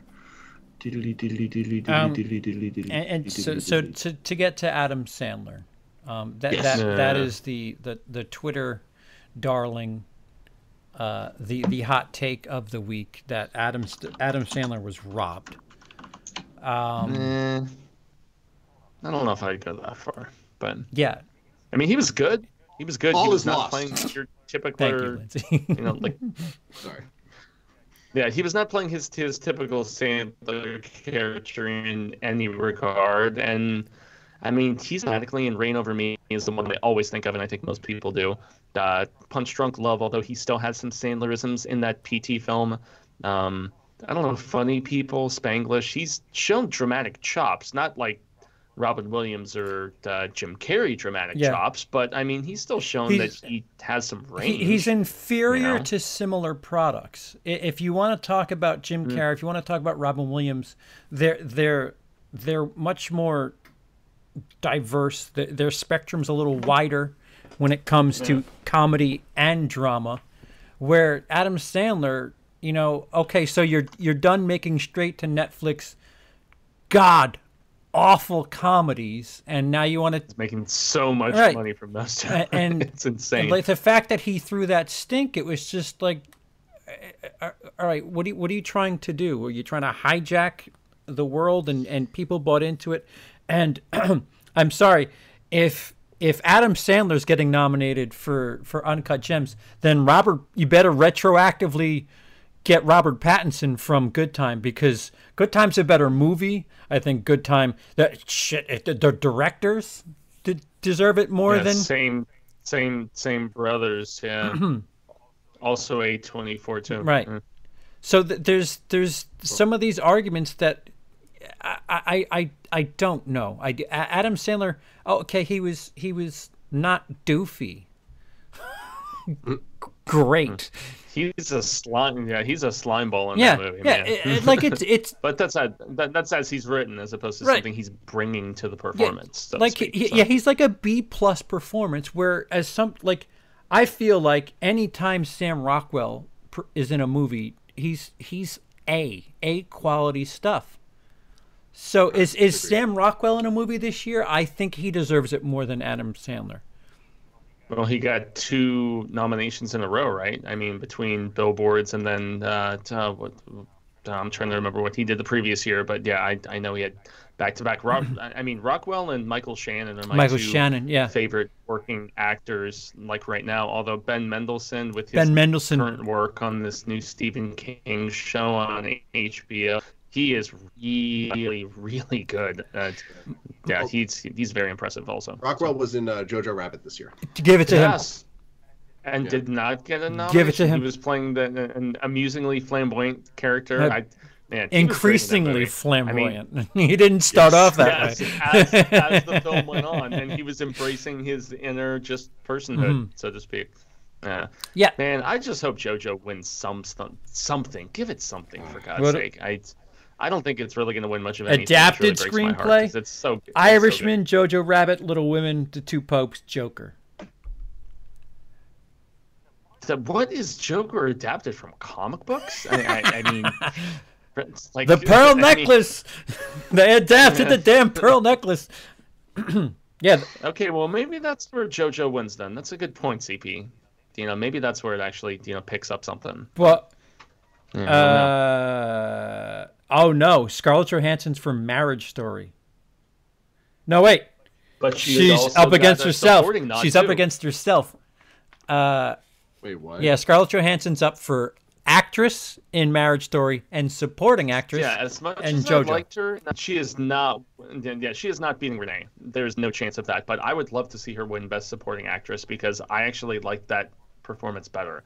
That's just me, but Yeah. you know, I thought she was so terrific in JoJo. She was so good. Just the the, the warmth, the love, and, and you know what happens with her character and everything. I I know she can't do anything after after that, but um, yeah, uh, oh, she was so good. Yeah. Um, Jojo Rabbit is another one of those movies. Um, Knives Out has has one lone nomination. Yeah, just For for, screenplay. writing. Yeah, that's uh, I love that movie. So I, So so uh, th- there you go again. Somebody better than Adam Sandler, Daniel Craig in Knives Out. I, I I'd rather see that. Amen, dude. Where the hell is that nomination? Good point for Dude, a th- snub, that's man. that like that's what I'm saying. Like when when God. people talk about, uh, f- first of all, there's only five. like there's there's only five of these. I I It's not like the best picture where they opened it up for whatever weird yeah. reason, just to give the prestige of oh, you got nominated. So yeah so like guys i, I saw i saw 90 90 th- w- ends up being 93 2019 releases at this point. Some people are gonna get screwed. That's just the way it is man. Like even if i were to make a list it, it, there's gonna be three or four where you guys are gonna be like wow really? Not not him huh? It it's just the way it is. And and these things were voted on. That's that's the like that's the kicker this is all voted on by the Academy. Snubs, yeah, sure. Let's talk about 1994 for about three hours because, whew, Yeah. I mean, Freaks didn't get nominated this year, and I'm upset. Not, I, no, that was never going to get nominated. Fifteen people saw that movie. That was not going to happen. But uh, I mean, there's I always. saw it. I, and I, you're you're a beautiful bastard for it. I love that you did. uh, there's always going to be something, you know. D- d- d- I almost said Fury Road didn't win, but it did get nominated. So hey, good for it. Mm-hmm. I it's it's a very arbitrary thing deciding what the best piece of cinematic art of the year. and it is just art It's- after all too. Yeah, but I mean, but the idea and the concept are fun and amusing, and that's why people get into it. But it is, there's always going to be hearts broken. There's always going to be the Casey Affleck getting the award for being super sad Right. and the most boring movie ever made. Right. It's, Right. It's going to happen. right. you know? Oh, was that was that Man- Manchester By the by Sea. sea? I'm gonna say. Yeah. And and if you want to talk about what a travesty, uh, you know, the Academy and the Oscars are, just always tell yourself, Hitchcock died without an Oscar. Uh, Citizen Kane did did not win an Oscar. Well, it won an Oscar for not Best Picture, not like Oh, did it? uh, Citizen. Oh, I didn't Citizen that. Kane was nominated nine times and it it won one, and I don't remember Oh, the category. I don't think it was an important one. And yet I encounter so many people who are just like I was punk rock before punk rock was punk rock who are like, yeah, Touch of Evil is better, and I'm just like, eh. Uh, anyway. so Citizen Kane. Oh, go away, ad. Uh, Citizen Kane. Oh wow, yeah, it was nominated for Best Picture, Actor, Director, Cinematography, Art Direction, Sound Editing, Film Editing, and Music, and it won for writing. Okay, cool. Yeah. So go to any film school, start your first course tonight. um, you'll be shown that movie at least twice over the, the course of your history. Um, shit happens. Like there's there's no other way to put it. Like things are gonna get robbed. You're suddenly jogging my memory about the fact that uh, Fincher's current film that he's working on is kind of a like, I don't know, uh, to just real life event sort of situation about the making of Citizen Kane and about the clashes that Hmm. And uh, Fincher's you know went it. on between. Uh, did, Fin, yeah, yeah, David Fincher is making it, man. It's his next film. It, it's about the writer clashing with Orson over just creative differences and, and things like that. So yeah, I'm very intrigued. Um, for uh, Felix, five dollars in super chat. Thank you. Why is why is there no female voice on show business? Answer me that, Lindsey. LOL. Well, I have a lady's name, so I mean. That's as close as you oh, get. wait, Jamie. We got we got a Jamie. We got a Lindsey. I Yeah, that's pretty yeah, I close, was about to right? Say. Uh, Charles, Yeah. Charlize. like, come on. It's I'd like, hate to tell you what I do when I pee. It's not It would standing be- up. It would be fun to have Emily on sometime, just to. uh, She have don't know shit about stuff. this. She doesn't give a shit about that. Well, every now and again, she's like, there's been times where I've slept late. She's like, "Do you need me to go?" I'm like, "You don't know what you're doing, woman. Just make me a cup of coffee." no, we, we we try. Um, there are there are voices out there, and you know, not not to isolate people because of their their sex, their race, uh, anything like that. But it it does get tiresome. Three white guys talking about things like this, where perhaps other people, um, Chauncey Robinson, who is a female, who's who's not oh, she's she is great. She We knows her the, shit. Uh, uh, yeah, I was gonna say horror addicts when they were doing their crawl last year. They paired her up with us, Yeah. and her and I follow each other on Instagram. She and knows Twitter her and stuff shit. now. Uh, she's and and she not only knows her shit, but she is very uh, adamantly involved, Lindsey, in the political world. That's her like like she covers horror and films and stuff on the side for fun. She is a 100% like political journalist and very much yeah. that she, she she's like a real writer as i all too often joke anytime i tell people yeah i've been covering music and movies and stuff for you know, since 2009 and they're like oh you're not a real journalist you know because real journalists talk about social issues political issues Mm-hmm. Right. and you know and so on and so forth but chauncey is awesome Sure. i cannot sing her praises Sure. enough she's she's Well, great I, will Yeah. check her Yeah. stuff out. What's her name? Chauncey Her channel name? Robinson. Uh, robbins Yeah. yeah so so we have a Rolodex yeah of i think she's in la We have a Rolodex of guests that that uh, Desmond of Desmond's Flicks, very very close to the LGBT community. Uh, technically, if we had Emily on, Emily, you know, identifies as as lesbian. I, I don't know how that works. Um, something's broken. I went to high school with a girl like that. Yeah, Uh, yeah. I don't know what that says about me. Also, it, I mean, it, it, it's you know, I know he asked in kind of like a joking way, but it, it is also kind of a reductive argument to kind of bring up that kind of stuff. Like guys aren't allowed to, to throw their opinions on things like this. I, I mean, obviously, like you know, it, especially when on this discussion, having a lady's opinion would be nice. But yeah, we're still allowed to discuss it. And stuff, Well, you know? Right, I, I, and I guess the point that that brings it all back is uh, nobody sh- nobody should be, uh, although some people are, nobody should be reduced to their sex, their skin color, th- their uh, whatever. Like we're all the thoughts in our head. I, I- you know, the, the the pieces that make us just happen to be how we were born um, you know, what our thoughts and feelings and emotions is what makes us different. Um, you know, the skin color, sex, all that stuff is is just. I I would hope that you know, just just, you know, d- different different shells.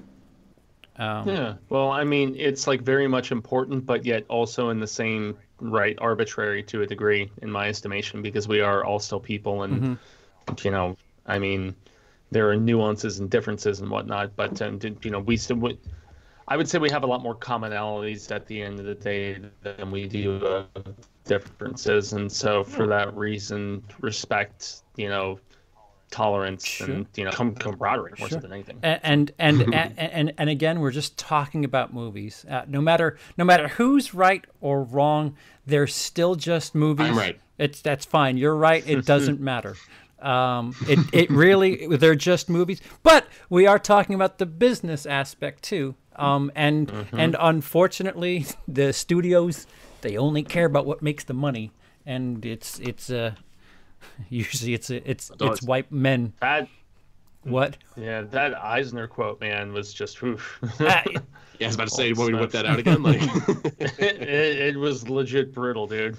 please uh, hold on while I whip this out. Whatever the line is. it's like, yeah, it's like we'd like genuine artistic expression as long as it's profitable. So let's just leave it at that.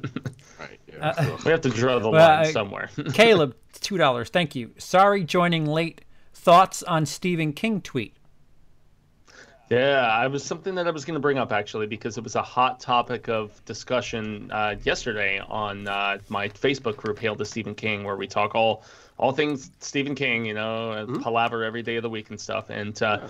he he basically he had a series of tweets, and unfortunately, some people saw one or two of them as opposed to you know the entirety of the explanation. You're limited to the amount of characters you can put out there and he's a little older. He's in the 70s now.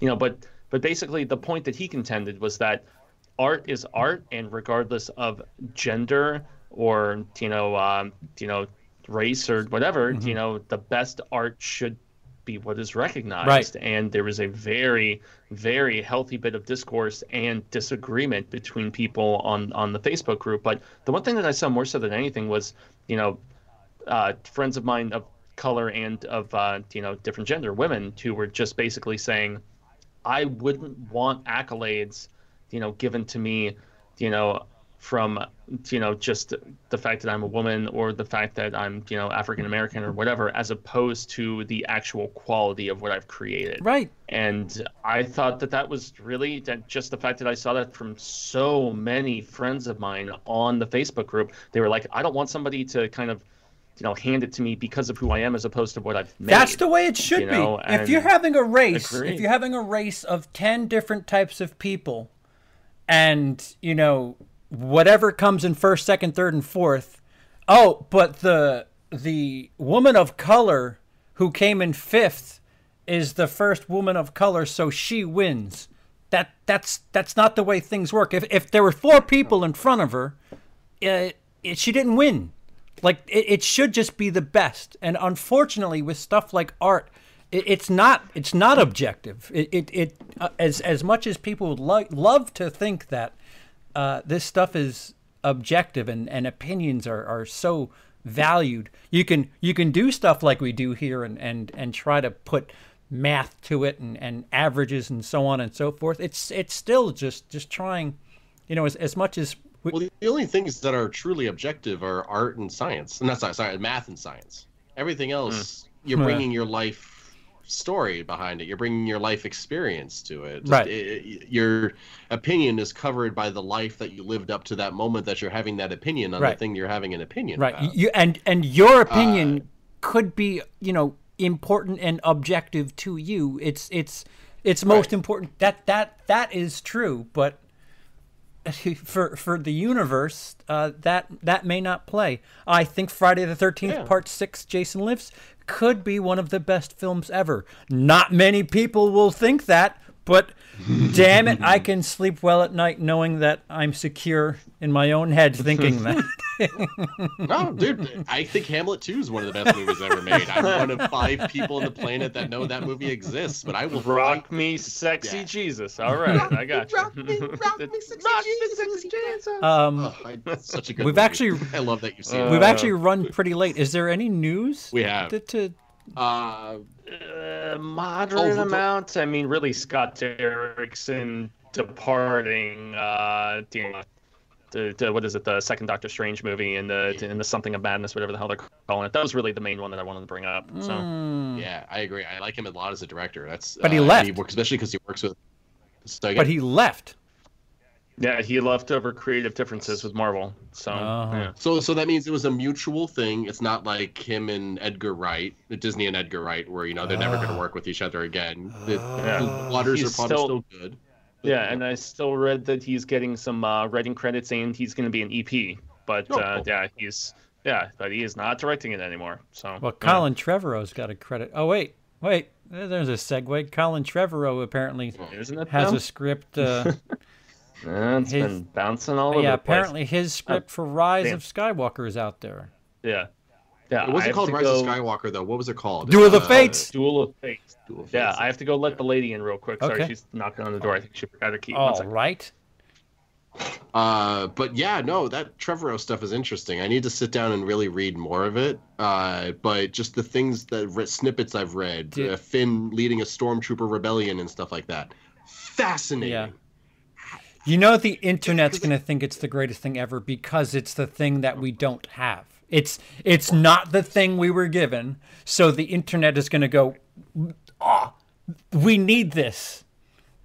We need this. and it's also entirely possible that like the things are exaggerated because unless I, I don't think like the actual script is online there's just people just talking about it that have done interviews and stuff like that so Mm. until we're actually reading the literal script like who knows how much of a rebellion finn led who knows whether or not palpatine actually was a thing in it or not maybe he was and they amplified it up for their jj and version. and page Uh, to screen, you know, th- th- there is a journey. Oh, oof, such a journey sometimes. It's, I, it, yeah.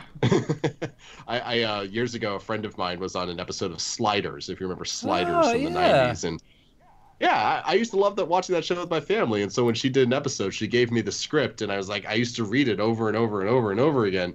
And then I finally saw the episode she was in, like ten years later. It was so different Mm. than the script. Like I almost didn't recognize the show I was watching based off the script I'd read cover to cover thousands of Yeah. times. It was insane. Yeah, it, it is interesting. And I don't know how to explain it to somebody who's never experienced uh, filmmaking or or even acting uh, in plays or anything. It's it's very different. Like you're reading it, and and when it happens on a screen or whatever, th- things change. The the way you vision it, in, envision it in your head, just just Mm-hmm. won't be what what what happens sometimes. I mean, you're a writer, right, and stuff, so you know, like sometimes you're like, "Oh, this is such a good line," and then an actor reads it out loud for you, and you're like, "Oh God, that's horrible! Yeah, no. delete it, delete Yeah. it, kill it with fire." The, the, well, actually, I was I was fanboying out. Hi, thank you. Uh, I was. Fa- Hi, Emily. they're saying hi. Hi. Uh, I was. See, she made an appearance on Yeah, show say business. We have female female presence on show business.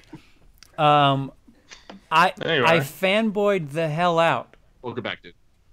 Uh, the first what? time actors were reading something I scripted, because it only Mm. played in my head before I wrote it, and then hearing them say it was like, wait a minute, that that was something I created, and people are actually doing it. it it's it's quite a quite a quite a ego ego. I ego remember the very boost. first time actors read something Yeah. I wrote too, and I was just sitting there going like, "Oh God, I'm not comfortable. I want this over right now." No, it's it's it's like a trip everyone- though because it's it's like Yeah. your like dream or memory or whatever the hell you like. It's something you thought of, and it's just it's real now. Now now, uh, whatever.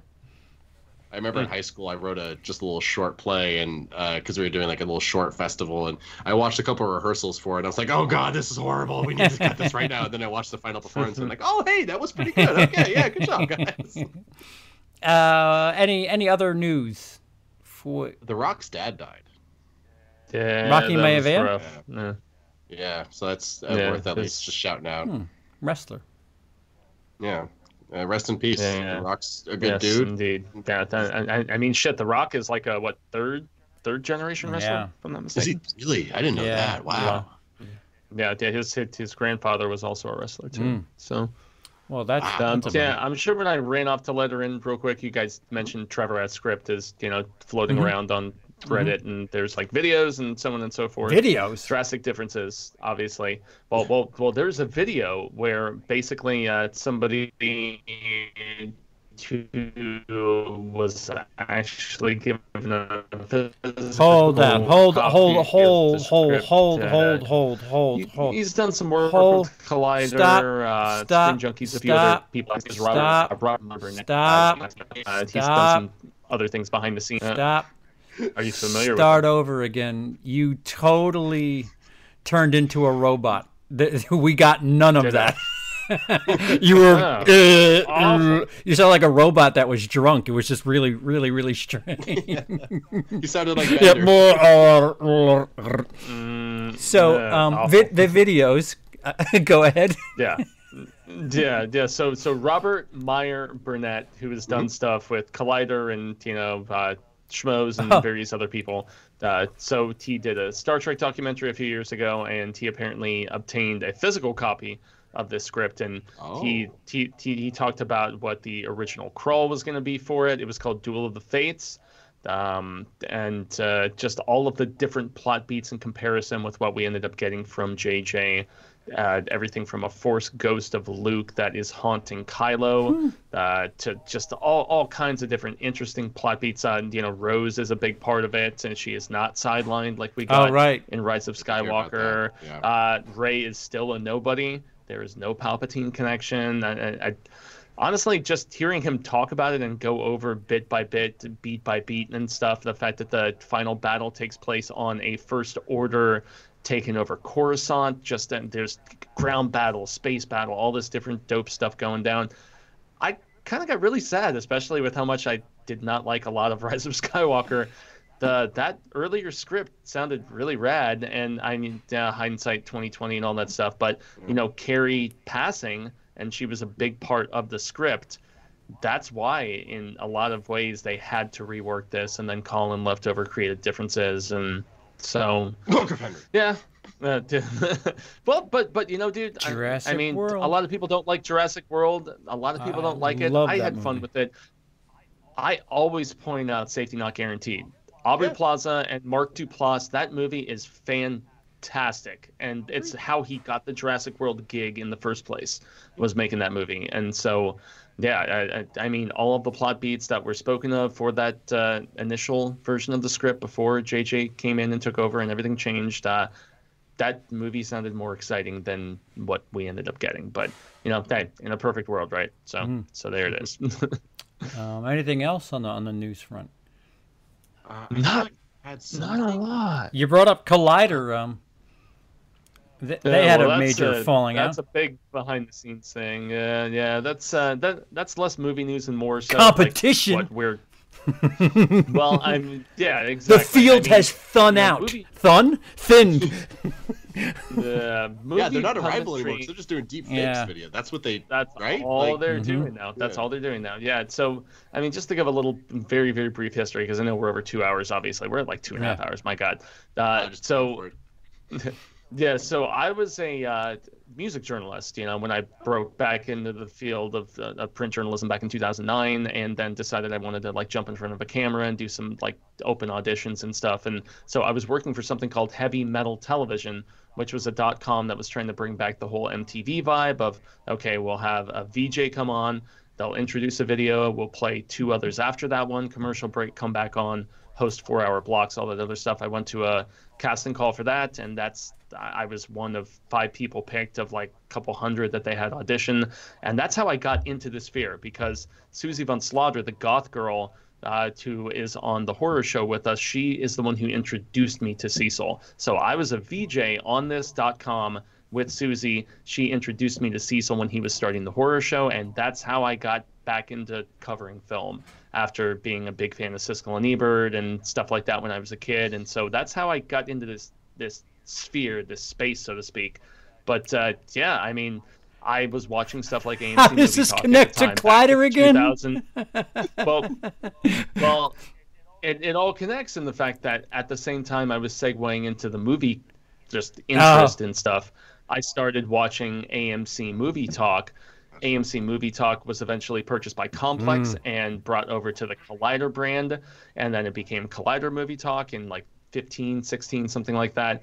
And they kept going for many, many years. And then all of a sudden, uh, Mark Fernandez, this entrepreneur, purchased uh, the video side of things. So the dot com is still a completely separate thing. That's what Frosty does. And uh, yeah, he's decided that uh, the movie talk show, the Jedi Council show, all, all, all about Star Wars, the Hero show, the, all about superhero comic book stuff, all of those shows were expendable because they don't get the kind of views that they used to. Give us So their he trash. canceled all. Yeah, I We'll know, take right? their He leftovers. canceled all their biggest shows, and yeah, I will but, hire uh, Roxy Striar right now to have her be a regular on this show and pay her whatever the hell She's she been wants. scooped up already. Oh, she's, she's- already on the Of course she has. Of course she has. Yeah, she's in your neck of the woods, man. So I mean, yeah, but I- I You can make was a already phone doing stuff with. Uh, I mean, she was already I doing think I stuff might with have her email from her email chain I was on five years back. But I mean, she was doing the DC show. She was doing stuff with uh, what Screen Rant or Screen Junkies. I I, I forget which one. I know Both. she was She hosting stuff something for them. Yeah. I, I, well, I, I think screen. I know she did screen junkie stuff. Like she was the TV fights lady for uh, a little bit Oh, there. yeah. Uh, Right. but she might have done screen rant too. It makes sense. It's all the same crowd. I know, I they, they, have but they no lost a lot of talent, dude. When they got like Roxy Striar, the uh, Mark Ellis, uh, Mark Ellis's buddy, the Schmo dude, And uh, Christian all Harloff. those guys are. Yeah, Christian Harloff, yeah. All, yeah. Why? Why would you ever lo- willingly fire them? Those are such prominent voices on this on the online community. That just that seems like a like a company killing move. Getting rid of It's posts it's like weird that. how Like, how the yeah. the dynamic the, the the field has kind of shifted a little bit. Um, you know, Mm-hmm. some of those guys, it, it- you know, everything happens quickly now. Some of those guys you can Mm-hmm. you can kind of consider them dinosaurs. Like, when Mm-hmm. was the last time you saw a Schmoes Know re- movie review? Like, they, there was two or three that I would watch. Schmoes Know, uh, Chris Stuckman, and me. Jeremy Jahns was a little too, a little too, a I little too still my watch. Jahns and Stuckman. Yeah, yeah, I still watch both. I I mean, he was the one who was big into the quick cuts and Yeah. kind of thing Yeah, and, and, everything. Uh, I would But, watch uh, those videos and say, "There's nothing to this. I don't, you know, as as an as a filmmaker, it's just like, wait, wait, this this is this is bullshit. I I could do Yeah, this. Jahns and Stuckman have both been around so Yeah. long that they're almost lazy in their approach at this Uh-huh. particular point. They have their million and a half and a Mm-hmm. subscribers, and they just kind of chill and just just start filming a camera, and there's no dynamic aspect to what they're putting Stuckman- together. It's really their personalities that sell. so- Stuckman was a good sport when I when I did the roast of him though, so uh, uh, kudos to him. Oh, did did he? Uh, he, responded to that. Yeah, he he he was he was very very uh, you know receptive and nice, all things considered. I, I like both of them, and I actually did meet I Jahns too. once. I was on his uh, uh, movie games show that he had for a second with the Screen Junkie stuff. He's just a super chill nerd. We played Smash Bros for a minute. It was fun.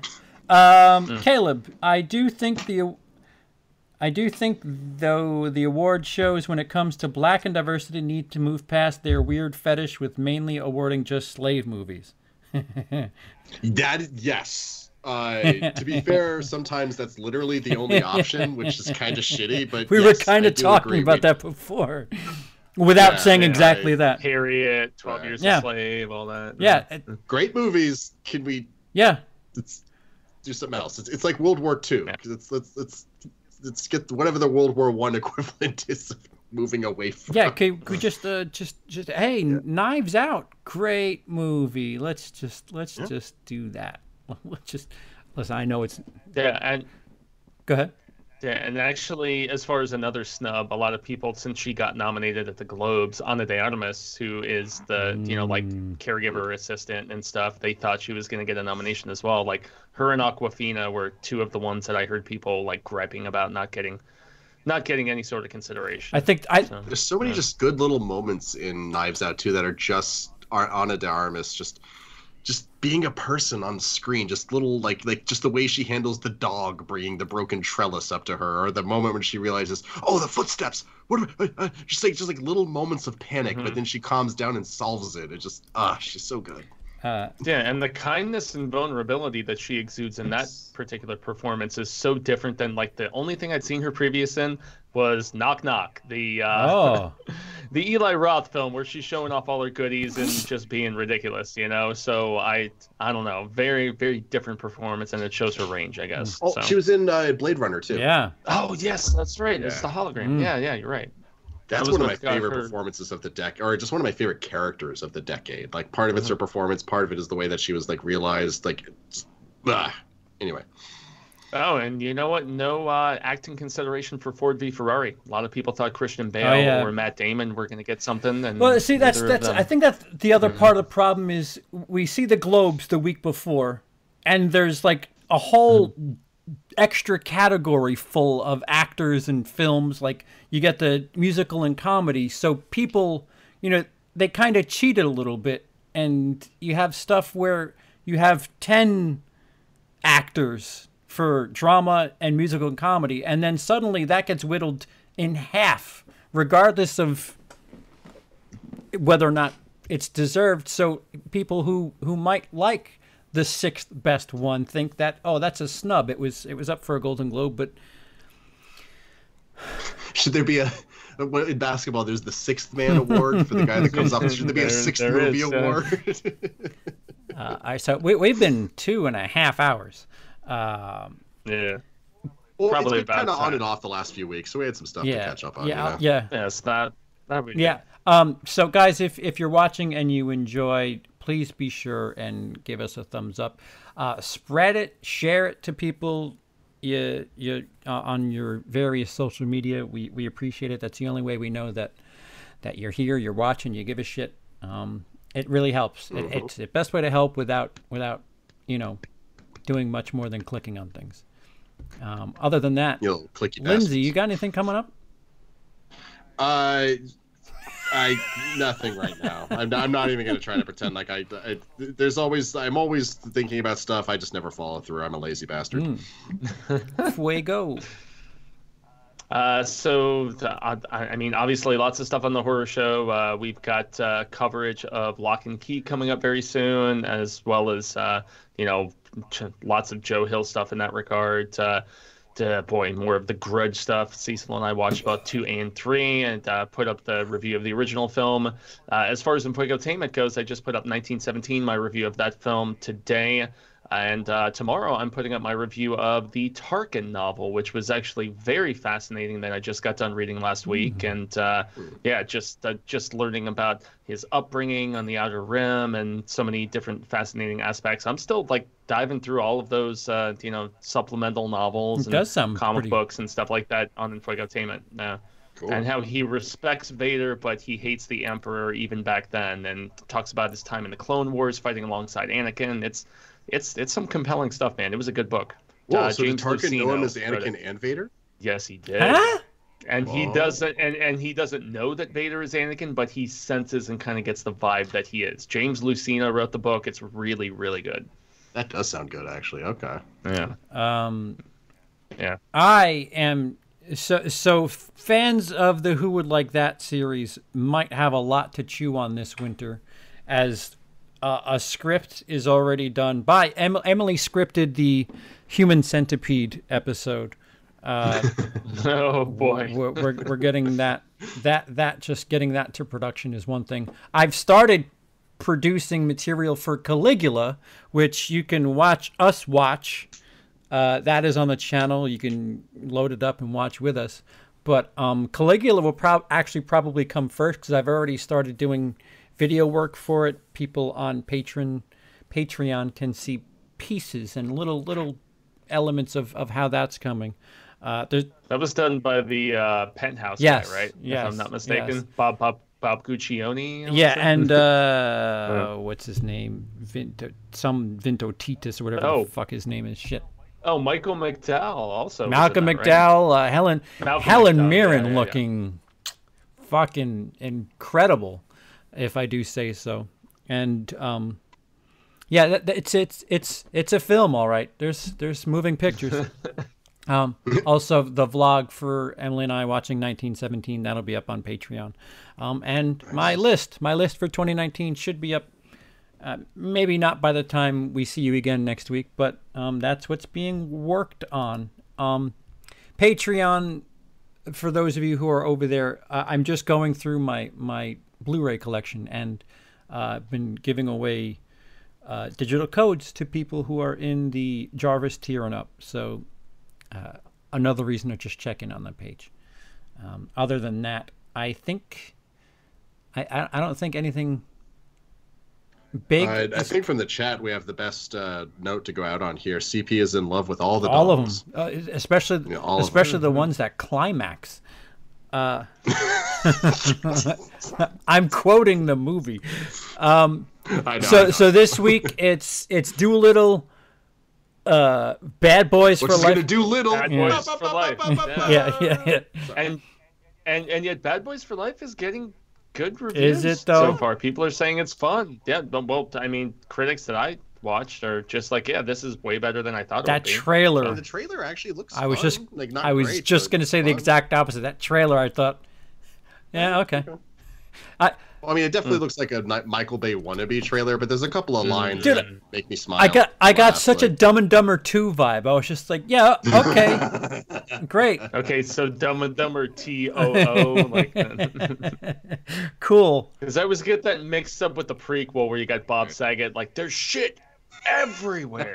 Oh, is, Best part of is that that Dumb and Dumber? Dumb and Dumb, er, er, yeah, yeah. When when Harry met Lloyd or whatever the hell it was. Yeah. exactly. So, yeah, so I, I guess that we'll we'll, we'll see it. We'll, uh, we always seem to have short weeks, but uh, they're long on one side, but we'll we'll we'll see you within a week. To Well, my this week was my fault. My computer ate its own butt, but now it's not. So yay! uh, and and be sure to subscribe to both Lindsey and Fuego down below for a myriad of reasons. Um, I have so many videos you could watch from two to three years ago. well, if if if we hit a pinch and you need to host, they they're gonna need to know where to be. So there's that. it's true too. It's Um, true too. So thanks everybody again. Uh, best way to help us out: just click like, uh, share, tell anybody about it, and um, we'll see you next week. Thanks for everybody in the super chats. Thanks for everybody in the YouTube chat. Pete, Felix, uh, fourth drawer down, Caleb, Trini. Uh, I, I think Dale was in here before. Zachary, uh, Pete. Peter Pete- was in here for a minute Pete too. was in here for Peter. Peter. Peter. Sweet Peter. Peter Peter was here for Oh. a minute. Yeah. Hey, Peter. Uh, Slasher in suits. Uh, Gary. I, I think that Roger was in here for a second. Uh, can't go that far back. Yeah, Mark. Thanks, guys, so much. We'll uh, we'll we'll see you on the next one.